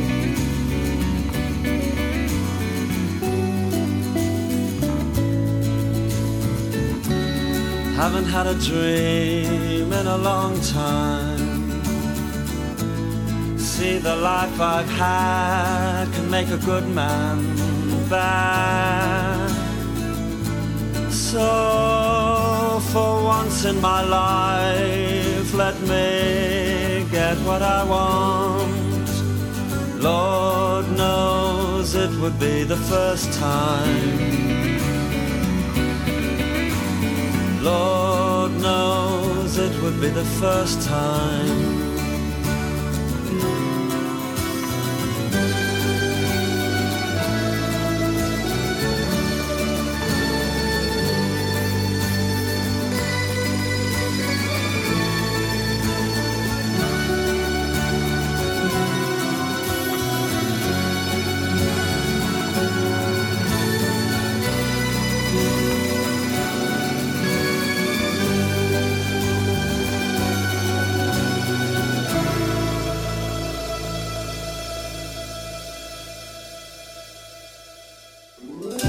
Stai ascoltando RPL. la tua voce libera, senza filtri né censura. La tua radio.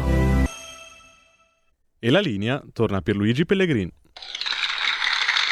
E gli applausi agli Smith eh, e a Federico.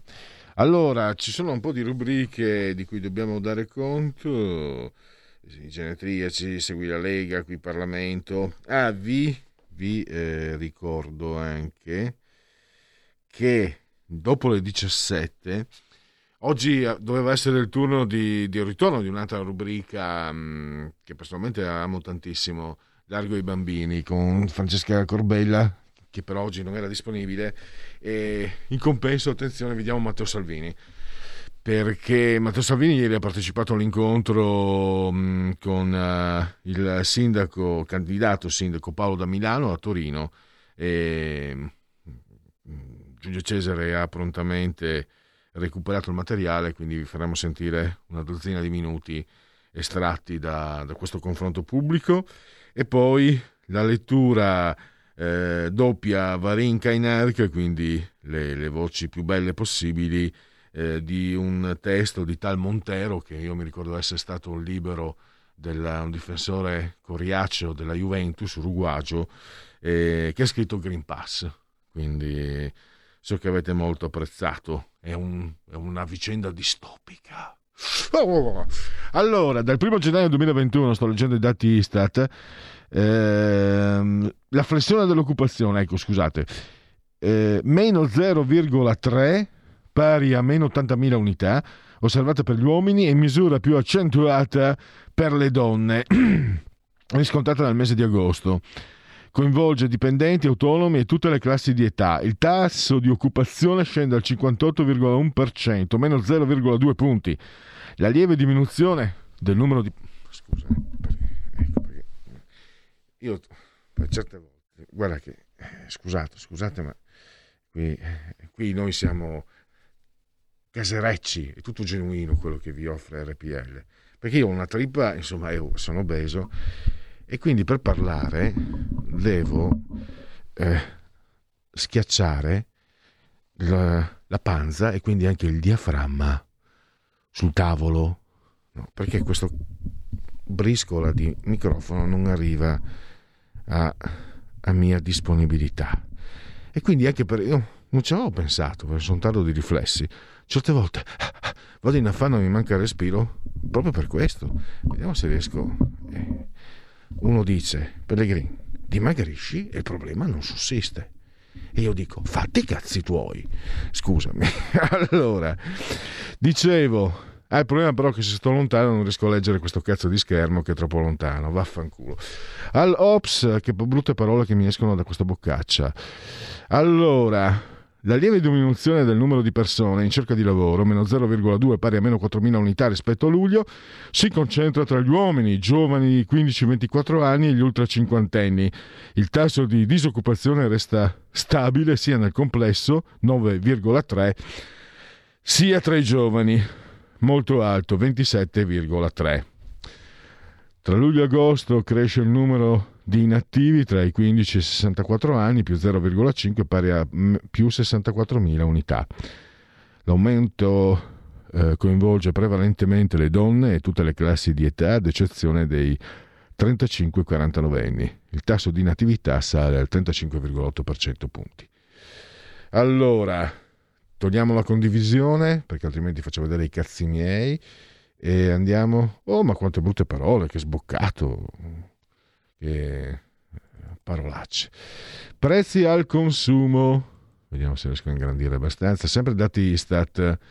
Secondo le stime preliminari, nel mese di settembre 2021 l'indice nazionale dei prezzi al consumo per l'intera collettività, NIC, all'ordo dei tabacchi, registra una diminuzione dello 0,1 su base mensile e un aumento del 2,6 su base annua, da più 2 del mese precedente. L'inflazione anche nel mese di settembre continua a essere sostenuta in larga parte dalla crescita dei prezzi dei beni energetici, più 19,8% ad agosto, più 20,2%.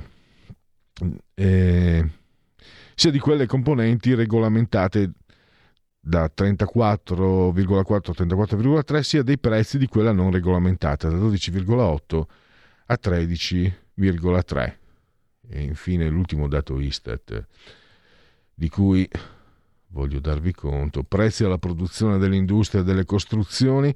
Ad agosto 2021 i prezzi produ- alla produzione dell'industria aumentano dello 0,5 su base mensile e dell'11,6 su base annua.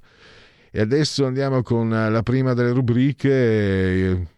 Cosa facciamo? Segui la Lega o qui refer- segui la Lega, dai, seguiamo la Lega. Segui la Lega è una trasmissione realizzata in convenzione con La Lega per Salvini Premier. Legaonline.it, scritto legaonline.it, eh, abbiamo l'opportunità di iscriverci per chi ancora non l'ha fatto alla Lega, 10 euro che si possono versare tramite PayPal anche senza essere iscritti a PayPal, il codice fiscale e gli altri dati poi vi verrà recapitata la magione. La tessera Lega Salvini Premier. D43 di, di Domodossola, 4 voti matematica, 3 il numero perfetto, il codice della Lega per il 2 per 1000. E andiamo a vedere eh, gli interventi degli esponenti leghisti. Eh, i Broncos, chiedo scusa un secondo.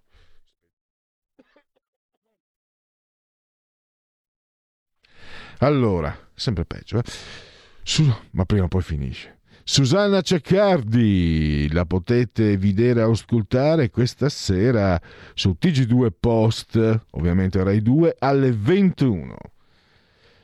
Poi invece domani pomeriggio alle 17.15 l'europarlamentare Marco Campomenosi su economia una rubrica di Sky TG24. E sempre di economia si parlerà martedì prossimo, beh passiamo il weekend, alle 17.15, sempre a Sky TG24, quindi la medesima rubrica, martedì al posto di Marco Campomenosi ci sarà Dario Galli. E direi che per quanto riguarda Segui la Lega, come dicevano i miei avi francesi, ça suffit. Segui la Lega è una trasmissione realizzata in convenzione con La Lega per Salvini Premier. E prima di aprire il qui referendum, eh, fatemi dare un'occhiata, magari è successo, è cambiato il mondo. Lucano condannato a 13 anni, questa è rimasta. Comu- Scusate. Fuma. Comunali a Milano. Meloni arriva in ritardo all'evento per Bernardo e Salvini se ne va. E... Eh, quindi tutti ne devono parlare. Salvini e Meloni Premier, non scherziamo, un caso le parole di Berlusconi. Draghi incontra Greta. È andata benissimo, noi pronti a scelte audaci il festino, la chiamata al 112, il flacone di Giacobbi, le carte del caso Morisi e cosa non torna. L'escort, sesso e droga, stavo malissimo. Il metodo Morisi, la scelta della vittima, poi la caccia, come si muoveva la bestia. E come dicevo prima con Gianluca Veneziani, questi attaccano Morisi, ma non da adesso se ne approfittano perché sono anche un po' sciacalli visto che c'è un momento di, di, di, eh, di crisi ovviamente, ma mh, mm, lo hanno sempre attaccato, ripeto, hanno trovato uno più bravo di loro, perché chi è nella Lega sa benissimo, anche prima di internet, la shit eh, storm come la chiamano loro, c'era l'ascoltatrice che diceva io mi vergognavo qua, cioè quasi mi vergognavo dire di essere leghista per, tutti, per tutto quello che dicevano di male, quindi... Mh, mm, ma a me sembra che anche questo, queste cose che escono uh, siano anche mh, siano abbastanza autoreferenziali, cioè siano destinate ai loro, perché chi non è dei loro, onestamente, a leggere quello che dicono, se non sei un sottosviluppato, una volta dicevano se non sei un mongoloide, ma è una parola proibita, se non sei un sottosviluppato con forte eh, deficit del, dell'apprendimento, non puoi farti prendere per il culo da quello che dicono questi qua. E, cioè, il fatto stesso, il modo in cui se la prendono contro Morisi, dimostra che sono, sono dei falsoni. E, Enrico Variale indagato per stalking. La ex mi ha picchiata e mi perseguita, citofona alle 6 del mattino. E allora adesso andiamo con qui referendum. Qui referendum. Allora, le riforme, andiamo, ricordiamo i sei re, eh, requisiti, que, eh, quesiti, quesiti, che sono dei requisiti per avere una giustizia che funzioni. Il primo, riforma del CSM, stop allo strapotere delle correnti, Consiglio Superiore della Magistratura, CSM, l'organo di autogoverno dei magistrati, e ne regola la carriera. Per due terzi è composto da magistrati eletti. Oggi su capacità e competenze prevale il sostegno delle correnti. Per candidarsi e far parte dell'organo è infatti obbligatorio raccogliere dalle 25 alle 50 firme, cosa che richiede di fatto l'adesione a una delle correnti. Con il sì al referendum chiunque si potrà candidare senza scendere a patti con esse. Si colpisce così il correntismo e il condizionamento della politica sulla giustizia. E poi vediamo un po'. Andiamo a vedere anche il resto. Il secondo quesito, responsabilità diretta dei magistrati, più tutele per i cittadini, chi sbaglia paga. Il cittadino accusato ingiustamente o che finisce in carcere da innocente non può chiedere direttamente al magistrato di rispondere dei propri errori. Ci si può rivolgere solo allo Stato, anche se la Costituzione vuole che ogni singolo funzionario statale sia responsabile direttamente per i danni causati nell'esercizio delle sue funzioni. I magistrati invece godono di un trattamento privilegiato rispetto agli altri funzionari e qualsiasi cittadino.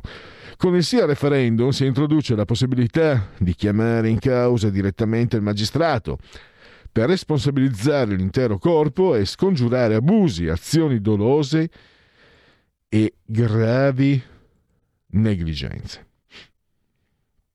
Equa valutazione dei magistrati. I magistrati non possono essere controllati solo da altri magistrati.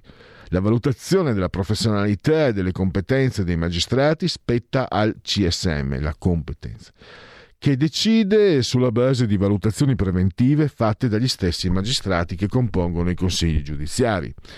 Questa sovrapposizione tra controllori e controllati rende poco attendibili le valutazioni e dà spesso luogo a una difesa corporativa. Con il sì al referendum estendiamo anche ai rappresentanti dell'università e dell'avvocatura nei consigli giudiziari la possibilità di avere voce in capitolo nella valutazione dei magistrati, che oggi si giudicano solo tra loro. È come se a scuola io e Federico ci dessimo i voti tra di noi. Io ti do il voto in latino, tu in matematica, però... Cioè, non è che siano stupidi, ma i magistrati, tutto sommato, cioè dal loro punto di vista, se io fossi un magistrato, eh, insomma, queste cose qua mi andrebbero bene. Ma il problema è che, che, non è che deve andare il magistrato, no, ma deve andare la giustizia, che è una cosa purtroppo è una cosa, eh, no purtroppo, sicuramente seria e purtroppo per causa di molte sentenze anche tragica. Separazione delle carriere, stop alle porte girevoli per ruoli e funzioni.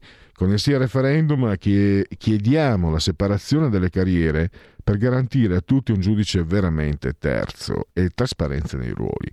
Il magistrato dovrà scegliere all'inizio della carriera la funzione giudicante oppure requirente per poi mantenere quel ruolo durante tutta la vita professionale.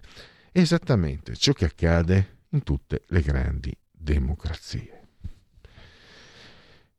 Abbiamo il quesito numero 5 adesso. Limiti agli abusi della custodia cautelare. Per una giustizia giusta e un equo processo per tutti. Ogni anno migliaia di innocenti vengono privati della libertà senza che abbiano commesso alcun reato e senza aver subito una condanna definitiva. Con il sì al referendum, eliminando la possibilità di procedere con la custodia cautelare per reiterazione del medesimo reato, faremo in modo che possano finire in carcere prima della conclusione del processo soltanto gli accusati di reati gravi. Andiamo con l'ultimo quesito. vale a dire l'abrogazione, l'abolizione del decreto Severino, più tutele per sindaci e amministratori. La sospensione e la decadenza automatica di sindaci e amministratori locali condannati anche in via non definitiva hanno creato vuoti di potere e si sono verificati molti casi di sospensione temporanea dei pubblici uffici di innocenti che sono stati poi reintegrati al loro posto, anche se la sentenza a loro carico non l'aveva previsto. Il sì referendum elimina l'intero decreto, togliendo l'automatismo e restituendo ai giudici la facoltà di decidere se applicare o meno l'interdizione ai pubblici uffici. Direi che con qui il referendum è tutto. Qui referendum. E adesso cosa facciamo i genetriaci? La verità è che sono cattivo. Ma questo cambierà. Io cambierò. È l'ultima volta che faccio cose come questa. Metto la testa a posto, vado avanti, rigo dritto, scelgo la vita. Già adesso non vedo l'ora. Diventerò esattamente come voi. Il lavoro, la famiglia, il maxi televisore del cazzo, la lavatrice, la macchina, il CD e l'apriscatole elettrico. Buona salute, colesterolo basso, polizza vita, mutuo, prima casa, moda casual, valigie, salottoli tre pezzi, fai da te, telequiz, schifezze nella pancia, figli, a spasso del parco, orario d'ufficio, bravo a golf, l'auto lavata, tanti maglioni, Natale in famiglia, pensione privata, esenzione fiscale, tirando avanti, lontano dai guai, in attesa del giorno in cui morirai. Memento mori, quindi lo scorrere del tempo, inelu- tempus fugit ineluttabile. Oggi, decimo giorno di vendemmiaio, mese del calendario repubblicano. 92 sono i giorni che ci separano dalla fine. Lo dicono i gregoriani, non io. Per tutti è un giovedì, Zoibe, 30 di settembre, anno domini.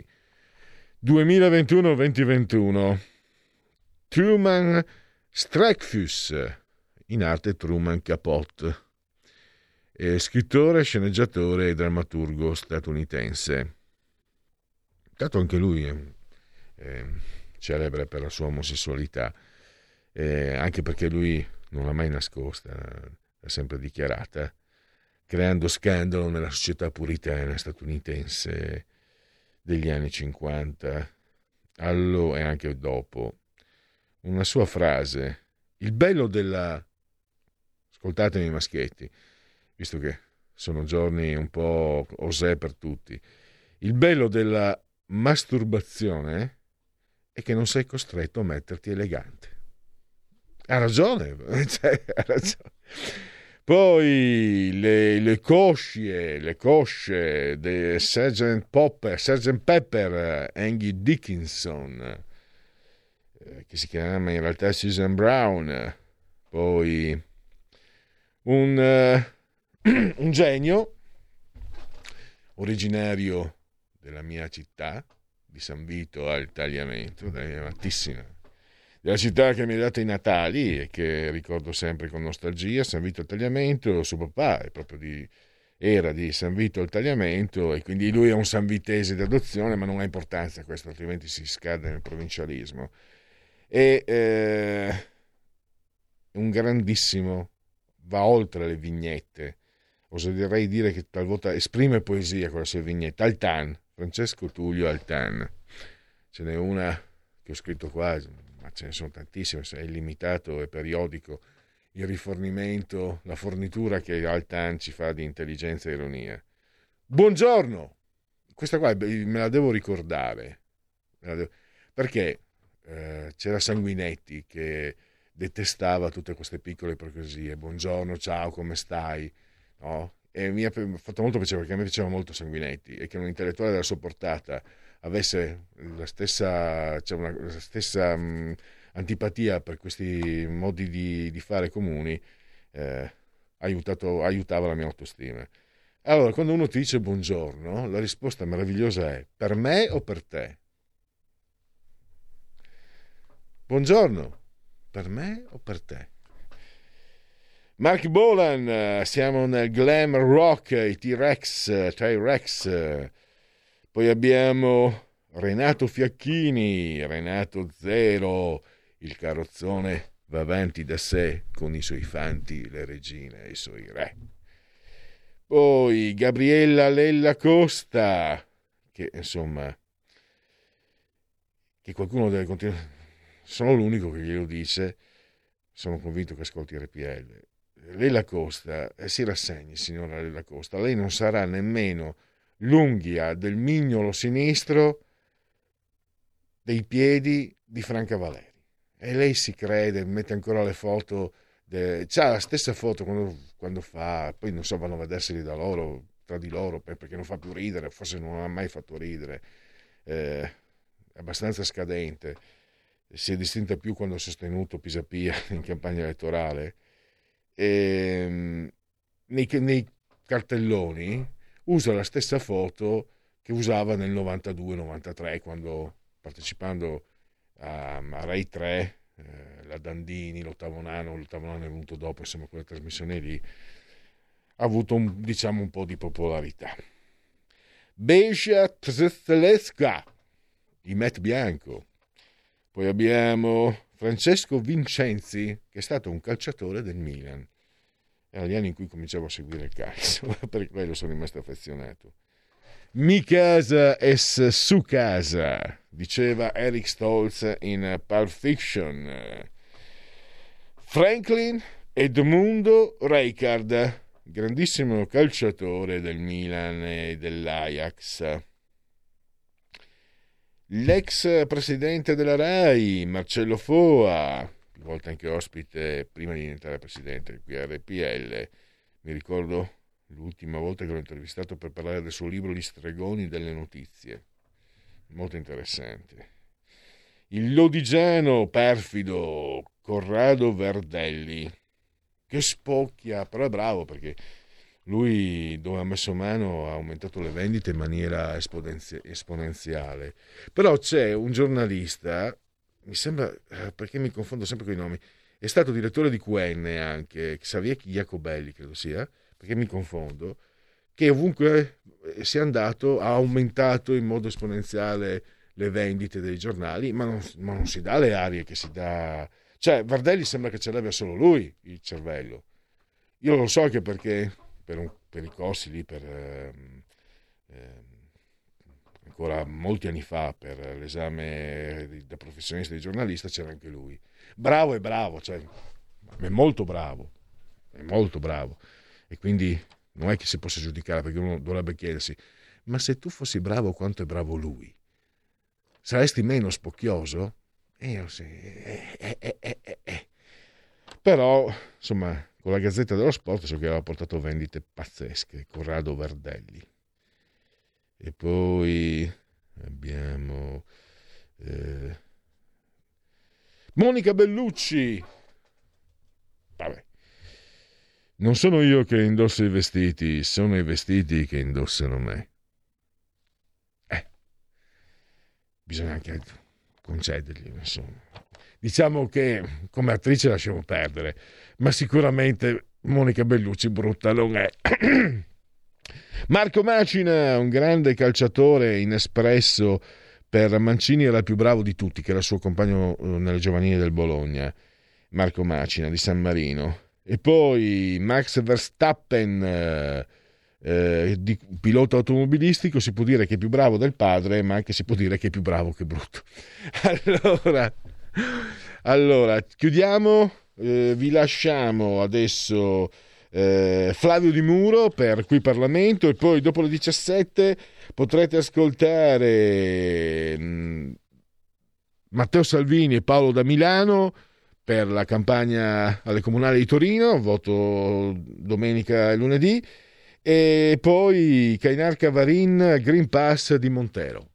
Ciao a tutti, grazie per aver seguito anche oggi RPL e grazie anche naturalmente a Federico e a Giulio Cesare. Qui Parlamento. Giorno 73 il deputato Flavio Di Muro. Onorevole Di Muro, a lei la parola. Grazie Presidente.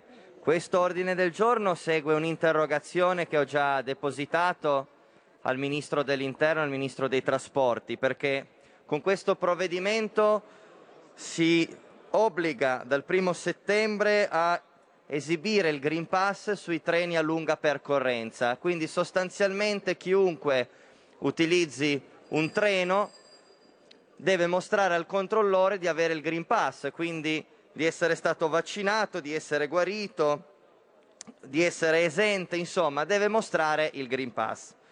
Ora non voglio entrare nel merito di questa disposizione di legge, che in quanto legge la rispetteremo tutti, ma la mia domanda è come facciamo a rispettare questa norma per i migranti che dalle regioni di sbarco attraversano tutta Italia verso i confini settentrionali con l'Austria e con la Francia?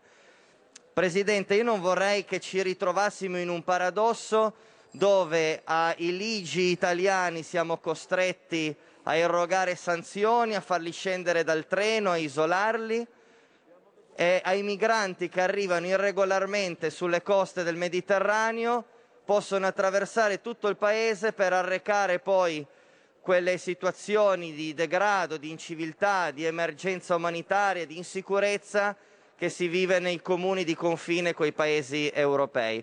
Ecco, delle due l'una.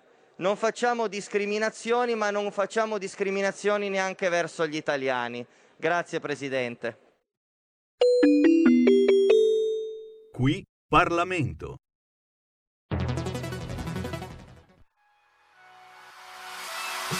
Chi sbaglia paga. Ci metto la firma. Referendum giustizia. 1. Riforma del CSM. Stop allo strapotere delle correnti. 2. Responsabilità diretta dei magistrati. Più tutele per i cittadini. Chi sbaglia paga. 3. Equa valutazione dei magistrati. I magistrati non possono essere controllati solo da altri magistrati. 4. Separazione delle carriere dei magistrati. Stop alle porte girevoli per ruoli e funzioni. 5. Limiti agli abusi della custodia cautelare. Per una giustizia giusta è un equo processo per tutti. 6. Abolizione decreto Severino. Più tutele per sindaci e amministratori. Firma anche tu ai gazebo della Lega nelle piazze e in tutti i municipi d'Italia. Trovi tutte le informazioni sul sito legaonline.it. Chi sbaglia paga. Ci metto la firma. Referendum giustizia.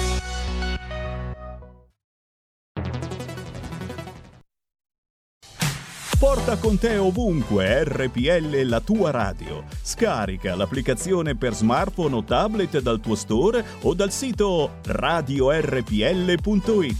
Cosa aspetti?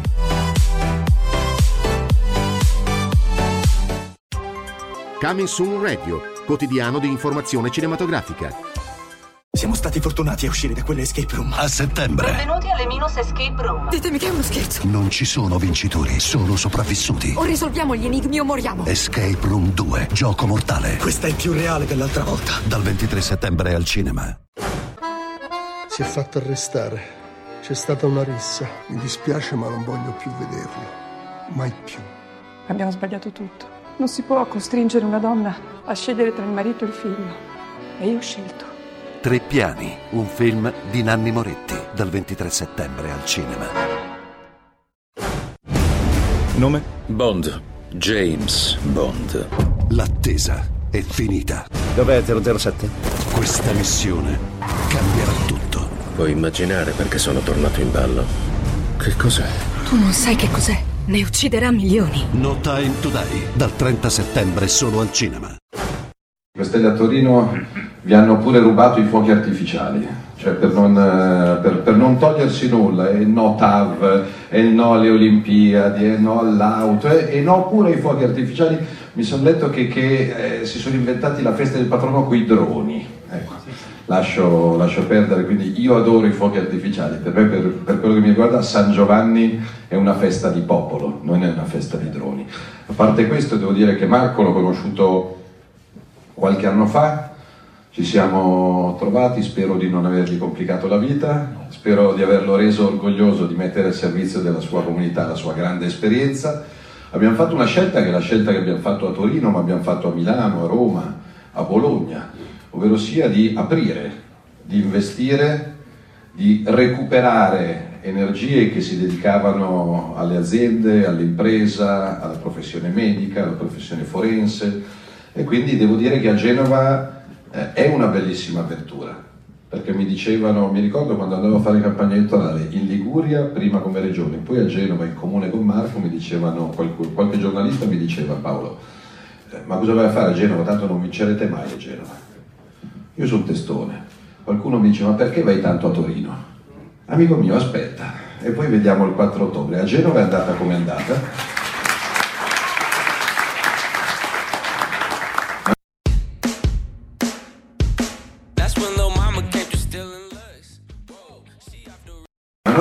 Soddisfazione di partito, perché quando vai nelle periferie dove siamo andati, dove andammo in campagna elettorale, dove c'erano dei palazzi, delle case popolari senza ascensori, senza citofoni, senza parco giochi, eh, e dicemmo, se ci date fiducia, noi questi palazzi li tiriamo giù, alla gente diamo delle altre case e li ricostruiamo nuovi, più moderni, perché il concetto di casa popolare può essere legato anche al bello, anche a Torino, anche a Milano. Non è che se tu dici casa popolare, madonna mia, mi viene l'ansia. No, casa popolare è bella, eh, con, eh, con, la digitalizzazione, senza barriere architettoniche, con dei giardini, con dei negozi. Devo dire che siamo stati l'ultima volta con te e con l'assessore e c'erano le ruspe eh, che, che mi piacciono, sia per abbattere che per ricostruire che stavano tirando giù quei palazzi che aspettavano da non so quanti decenni e adesso stanno venendo su quelli nuovi.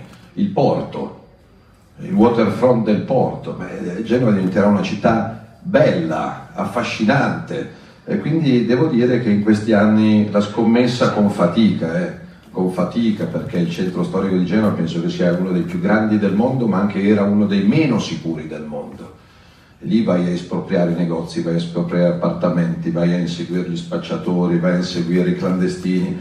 E Genova, diciamo che la mano di Marco della Lega del centrodestra si sta vedendo anche dal punto di vista culturale, dal punto di vista sportivo, poi vi sono pure arrivati gli americani a comprare la squadra di calcio, quindi diventate attrattivi da punto di.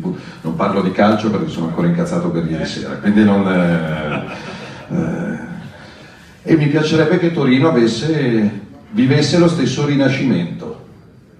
Torino è stata capitale, eh, non ha mai avuto nella storia un sindaco non di sinistra, essendo ormai i 5 Stelle anche per loro stessa missione palesemente schierati a sinistra, io devo dire da segretario della Lega che preferisco che i torinesi sappiano che è la stessa cosa, perché tanto poi si metteranno insieme, quindi meglio saperlo prima. Che di là c'è il partito dei no, e di no voi torinesi ne avete, lo dico attenzione con rispetto, di Chiara Appendino, con cui da ministro ho lavorato in sintonia, come in sintonia ho lavorato con tutti i sindaci a prescindere dai colori perché ho visitato non so quante volte l'ex villaggio olimpico che era un problema per i torinesi, non era un problema di destra o di sinistra, quindi le porte del Ministero dell'Interno sono sempre state aperte a Virginia Raggi per le confische delle ville dei Casamonica, a Chiara Appendino per eh, un'opera di rilegalizzazione dell'ex villaggio olimpico. E devo dire, lasciatemelo dire, che fare il sindaco è un mestiere più bello, meno pagato e più giudiziariamente rischioso. Perché condannare un sindaco perché un bimbo si rompe un dito chiuso nella porta della scuola materna, o peggio ancora, come è stato a Torino, per una disgrazia incredibile di cui risponde il sindaco. Mi sembra che veramente approvare una legge, questa è la proposta che la Lega ha fatto a tutti, almeno a parole tutti ci danno ragione, speriamo di votarla anche in Parlamento per avere un maggior riconoscimento economico e una maggior tutela giuridica per la figura più importante della città. Quindi non la faccio lunga perché vi lascio alla costruzione, perché il sindaco ovviamente ha poco tempo per occuparsi di filosofia, ius soli, di DL Zan, legge elettorale, e ha dei quartieri popolari da riqualificare. Poi Torino e Genova sono conosciute eh, come città industriali, però sono anche città straordinarie dal punto di vista del turismo, dell'università, dell'innovazione, del futuro. E io devo, dirvi, sono contento di aver combattuto notti e notti, notti e notti su due fronti, uno genovese e uno torinese quando eravamo al governo. Vi risparmio le notti, le notti, le notti perché qualcuno non voleva dare poteri straordinari al sindaco di Genova per ricostruire il ponte, perché no, no, eh, perché se deroghi alla trafila burocratica e le tangenti e gli appalti e la mafia e i ritardi e gli incidenti sul lavoro, io sono decoccio, abbiamo dato a questo signore poteri straordinari e Genova, dopo la tragedia per cui qualcuno dovrà pagare, perché ancora nessuno ha pagato, Genova ha un ponte ricostruito ed è un miracolo italiano, eh, nei tempi previsti, senza ritardi, senza incidenti sul lavoro e senza tangenti. E questo lo si deve a questo signore qua, che si è rimboccato le maniche, non ha guardato in faccia a nessuno. E quando fai quel ponte sai che se avessi voluto seguire il codice degli appalti, la normativa italiana, la normativa europea, la sovrintendenza, la Corte dei Conti, l'ANAC, il TAR, il ponte lo vedevamo nel 2032 probabilmente. Idem per la TAV. Non so quanti incontri e quanti scontri ho fatto con Toninelli e lo auguro a voi passare delle notti con Toninelli. Cioè, eh, ti rafforzano, voglio dire, di, di, sei un uomo migliore dopo, dopo notti e notti passati con Toninelli che mi voleva convincere che era meglio lasciare il buco sotto la montagna E io dicevo, ma scusa, abbiamo speso dei soldi per scavare un pezzo di buco e lo riempiamo. Cioè facciamo come quelli che a militare scava la buca, riempie la buca, scava la buca, però sono soldi e io sono contento che la testardaggine della Lega riporti Torino e il Piemonte al centro dell'Europa e al centro del mondo, perché questo è tutela dell'ambiente, non fare i buchi nelle montagne.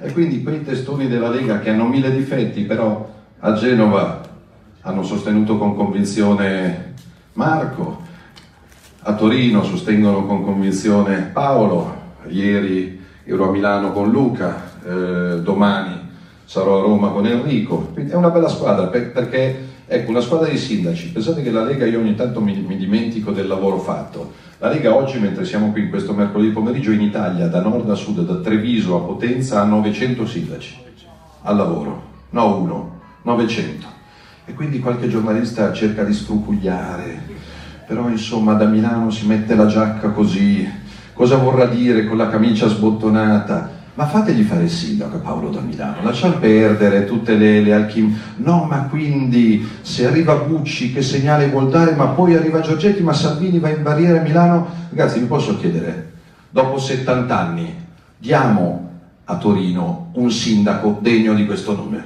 Io sono qua per questo, non per altro, non per altro. E se ho un caffè da scommettere mi taccio e poi vado in barriera a Milano perché mi dicono ci sono tanti cittadini per bene che mi aspettano e anche qualche bravo ragazzo dei centri sociali che mi aspetta. E io, e io mi offenderei se non ci fossero, eh, se, se, se, vado lì e, e mi offendo, quindi lo prendo come diciamo che avere tanti avversari ti galvanizza, ogni tanto è impegnativo, eh? ho spalle larghe, però quando ti massacrano da tutte le parti su, sul nulla, io mi dico, qualcuno si deprimerebbe, io no. Io traggo più forza da questi attacchi e sono convinto che se ci attaccano tutti a reti unificate è perché siamo quel granello di sabbia che farà saltare un ingranaggio che gli altri vorrebbero continuare che, che andasse avanti così. E quindi se certa gente mi attacca vuol dire che sto facendo bene il mio lavoro e vado avanti a fare il mio lavoro senza aver paura di niente e di nessuno. Quindi auguro buon lavoro a Marco, auguro buona fortuna a Paolo, ti chiedo solo una cortesia se ce la fai e lo chiedo ai candidati. Vincete al primo turno per favore. Cioè, non, eh, mi fate impegnare i giorni del ballottaggio a Roma, a Milano, eh, a Bologna. Ecco, io oggi sono a Torino e Novara chiedo a te Canelli, vincetemi al primo turno per favore, così almeno poi ho tempo di andare in... Magari ecco a Savona ci vengo al secondo turno, va, però non... secondo me Torino sarà la sorpresa in positivo, come voglia di cambiamento, voglia di futuro, voglia di gioventù, voglia di sicurezza, perché la sicurezza non è un capriccio della Lega, la sicurezza è un diritto basilare, tu puoi avere milioni di euro puoi avere il lavoro e la famiglia più bella del mondo la macchina più bella del mondo, ma se hai paura a uscire di casa o mandare tua figlia fuori di casa, ti manca qualcosa. Quindi io sono convinto che Torino sarà una sorpresa storica, di là li vedo nervosetti, eh. di là li vedo abbastanza nervosetti, sono già agli accordi, mi ha detto un giornalista, ma guarda che pare che ci sia, non sei preoccupato perché pare che il PD abbia già promesso tre assessorati ai 5 Stelle, lasciali parlare di assessorati noi parliamo di progetti di città e di futuro. Spartitevi gli assessorati che tanto non avrete perché vinciamo noi. Quindi sono assessorati fantasma. Quindi mi taccio in bocca al lupo ai sindaci e Torino sarà una sorpresa pazzesca, sorpresa nella sorpresa, per me sarà un orgoglio vedere la Lega che prenderà così tanti voti che in città non li ha mai presi. Permettetemi di dire al segretario della Lega, dandoli in bocca al lupo a tutte le liste e a tutti i candidati ovviamente. Da oggi la tua radio è ascoltabile anche con la televisione in digitale. Sul telecomando della televisione digitale o del tuo ricevitore digitale puoi scegliere se vedere la TV o ascoltare la radio. Risintonizza i canali radio e troverai anche RPL, canale 740. La tua radio.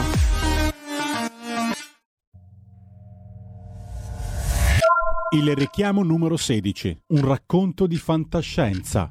Forse.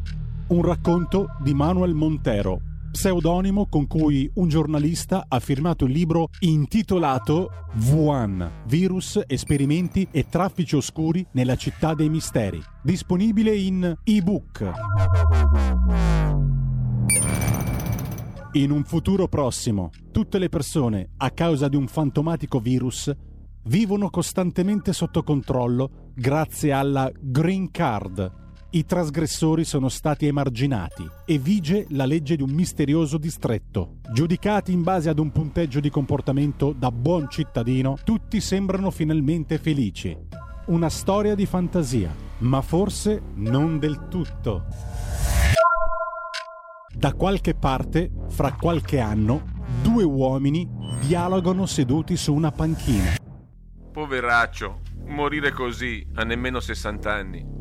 Ma l'aveva fatto il richiamo 16? No, si era fermato a 10. E la miseria, cos'era diventato un Novax? Ma infatti pure io glielo dicevo. Come fai a essere rimasto così indietro? E lui niente, non ci credeva più, che poi era un casino su tutto perché non aveva punti sufficienti per il mutuo. Sulla green card? Sì, per la domanda di mutuo per la casa del figlio. E certo, dove vai con appena 10 richiami? Non hai crediti per i finanziamenti. Ma scherzi? Ma come si fa con quei punti lì? Dove vuoi andare, imbecille? Mia cognata è riuscita a recuperarne 10 con tre settimane di lavori socialmente utili tra i drogati, i barboni. Però dico, fateli subito sti vaccini, no? Che così è un punteggio alto. E invece lei è sempre lì a pensarci su. E ora? No, adesso tutto a posto, la lezione è servita, ha recuperato almeno quelli per sbloccare il conto corrente e rientrare al lavoro. E con l'ultimo richiamo può anche andare a fare la spesa. Ah, bene, quindi è arrivata al 14. Sì, richiamo 14.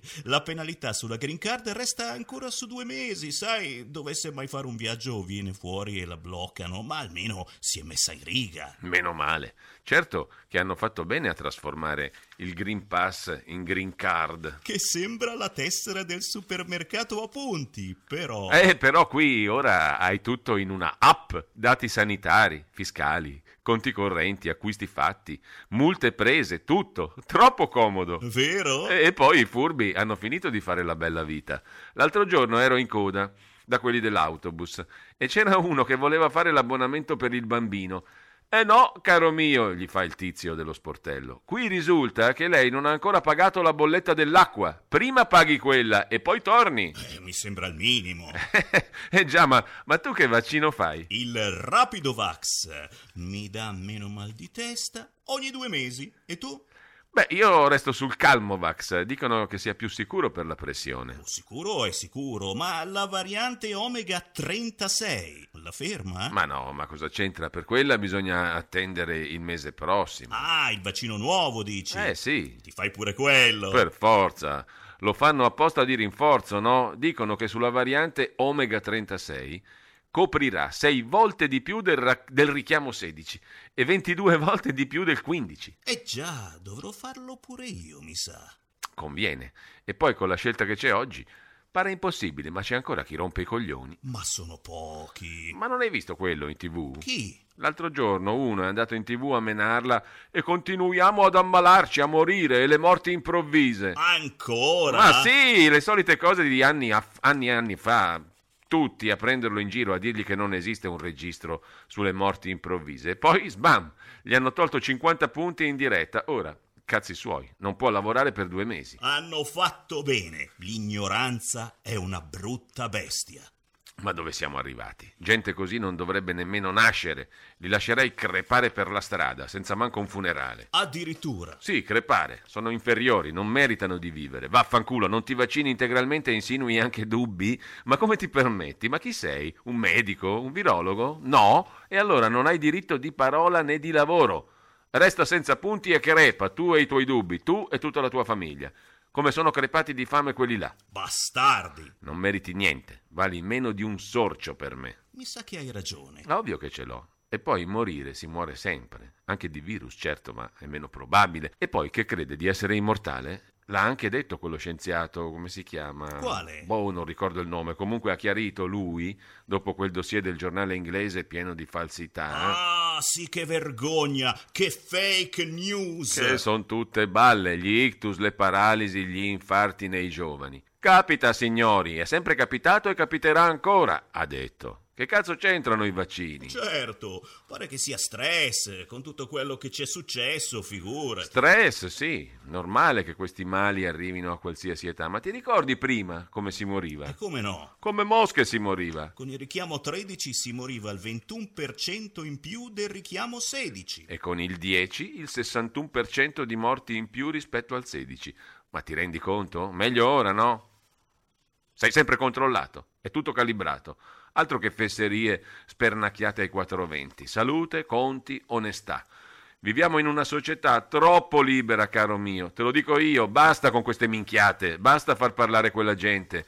La lasciassero morire senza cure, che stiamo tutti meglio. Cosa vivono a fare? Dovrebbero iniziare con gli espropri e a cacciarli dal paese, altro che. Certo! Oh, fammi andare, che ho fretta, va. Dove te ne vai di bello? Eh, ieri ho prenotato il richiamo 17 e mi è arrivata l'autorizzazione per giocare a calcetto per due settimane. Figo! No, no, no, per carità. Eh, per fortuna il giorno prima avevo pagato la luce che ero in ritardo di 48 ore, se no erano guai. Ma eh, com'è che funziona col calcetto? Eh, niente, tu vai al campo, mostri la green card, se è tutto a posto con spese, tasse, richiami con la prenotazione della prossima dose, ti danno la concessione e segnano sulla app direttamente l'orario di entrata e di uscita dal campo. Hai anche il pass per una doccia e per entrare nel bar senza mascherina. Uh, così, nel bar! eh sì, e si può star dentro pure in due alla volta, mi spiego? Tipo che ci puoi parlare. Ma dai, parlare al chiuso! Giuro, perché tanto col richiamo sei in regola e ti concedono un quarto d'ora di svago che ti dà proprio una bella sensazione di libertà. Grande! Mi viene voglia di giocare al pallone solo per quello. E fallo allora! Il calcio non fa per me, lo sai. Ma allora prova con un altro sport. Vedremo. Dico, solo per il gusto di usare la app. Mm. Così. Vedi com'è comoda, perché sai sempre quello che hai fatto nella giornata, orario di inizio e di fine di ogni attività. Uscite di casa, locali in cui sei stato, spesa di oggi, di ieri, di un anno fa, tipo un'agenda. È comodo, certo, però, eh? Pe- però? No, niente. Però? No, pensavo lo sanno anche loro. Loro chi? Quello che hai fatto, intendo, lo sanno pure gli altri. Mm. Cioè, quelli che vedono l'app, lo Stato, i medici, cioè eh, loro eh, conoscono tutta la tua vita. E quindi? Ma niente, consideravo così, a voce alta. Hai dei dubbi? No, no, per carità. Stai dicendo che non ti sta bene? No, no, assolutamente, credimi. Non vuoi che ci proteggano? Ma figurati, io, io. Mm, lo sai che prima di tutto c'è la salute collettiva, no? Sì, sì, sì, sì, ma ovviamente. Sai che tracciare tutto serve a salvare la libertà collettiva. Ah, sono convintissimo anch'io, ma certo. Ma non ti starai disallineando come quegli animali là? Ma scherzi, erano dei bastardi e tutti quelli che non sono morti devono crepare subito, credimi, credimi, li vorrei ammazzare con le mie mani. Mm. Veramente, veramente. Ah, ok, allora faccio finta di non aver sentito, ma Sì, sì, sì, sì, mi raccomando, eh, mi è scappato, non volevo. lo sai che ti dovrei segnalare al distretto. Eh, lo so, però non volevo. Sai che sono un cittadino amico e devo riferire i trasgressori. Sì, sì, sì, però mi sono corretto subito. Mm. Subito. Eh, vabbè, dai, non è successo niente. Grazie, scusa, eh, scusami tanto. Perdonato, Sicuro, perdonato. Sicuro, non è che domani mi trovo dieci punti in meno? Ma vai sereno, ti ho detto. Giura, giuramelo. Ma sì, ma perché dovrei metterti nei guai? È che ho due figli e poi ho bisogno anche di lavorare. Eh, Ma certo, per chi mi hai preso? Vai tranquillo, fossero questi i problemi. Grazie, non volevo. A volte succede di dimenticare. Eh, ma non dovrebbe succedere. Eh, non dovrebbe, assolutamente. Speriamo piuttosto che non abbiano sentito eh, la registrazione. Ah già, la registrazione. Ma, ma si era già attivata? Parte sul telefono, dopo dieci minuti che sei fermo per strada, per evitare l'assembramento. Da quanto siamo qui? Non saprei. Ma comunque il cellulare avrebbe suonato per avvertire l'avvio. Sono mica lì a spiarti, ti avvisano, lo fanno per noi. Io non ho sentito suonare. Infatti, Attenzione, avvio registrazione. Eccolo qua, attenzione, avvio registrazione. Visto? 10 minuti, ora, spaccano il secondo. Bene. Ti saluto, dai. Viva il governo! Viva il governo! Post scriptum 1. Il sistema di credito sociale SCS è stato pianificato in Cina nel 2014 ed è entrato a regime nel 2020, l'anno della pandemia. Il sistema controlla e giudica, grazie al digitale, il comportamento dei cittadini, dal pagamento di fatture e contratti al tipo di spese effettuate fino alle loro relazioni interpersonali. In base ad un punteggio si può essere premiati con l'accesso facilitato a finanziamenti, affitti, viaggi e status sociale o essere puniti con l'esclusione dalle scuole private, dai trasporti, da internet e pure dal lavoro. 200 milioni di telecamere a riconoscimento facciale sono inoltre attive in tutto il paese. Chi resta molto indietro sul punteggio viene inserito in una blacklist pubblica. Sistemi di valutazione sociale del buon cittadino, per quanto appaia surreale, sono oggi allo studio in Australia e in Brasile. Post scriptum 2. In Italia il sistema dei pagamenti a favore delle pubbliche amministrazioni e dei gestori di pubblici servizi è costituito da PagoPA SPA, interamente partecipata dal Ministero dell'Economia. Tale sistema è già oggi l'unico riconosciuto per alcuni versamenti come le tasse scolastiche e adesso vengono conferiti all'atto del pagamento i numeri di carte di credito e conti correnti dei cittadini tramite l'identità digitale SPID. PagoPA, tuttavia, è anche proprietario dell'app Io che gestisce il Green Pass, requisito indispensabile per lavorare dalla metà del mese di ottobre 2021, per quanto il Green Pass sia definito un certificato sanitario e nulla dovrebbe avere a che fare con il Ministero dell'Economia. Tale documento è scaricabile sugli smartphone, così ufficialmente diventati la nostra connessione con l'ente pubblico. Con le necessarie autorizzazioni politiche, domani PagoPA potrebbe avere la fotografia esatta del comportamento di ogni abitante, sia nei confronti dell'erario, anche per multe non pagate, sia nei confronti delle vaccinazioni e di altre eventuali peculiarità conferite al Green Pass, oltre ai riferimenti di carte di credito, conti correnti e di abitudini e comportamenti che affidiamo ai moderni telefonini. Potrebbe così valutarlo con un punteggio premiale e punitivo del buon cittadino. Naturalmente in Italia questa è un'ipotesi da fantascienza. La libertà nel nostro paese è sempre stata al primo posto, come documentano una volta di più le recenti cronache e i resoconti coraggiosi dei giornalisti, costantemente impegnati in prima linea per difenderla. L'ultimo libro di Manuel Montero è Wuhan, virus, esperimenti e traffici oscuri nella città dei misteri, disponibile in ebook. Avete ascoltato il punto politico.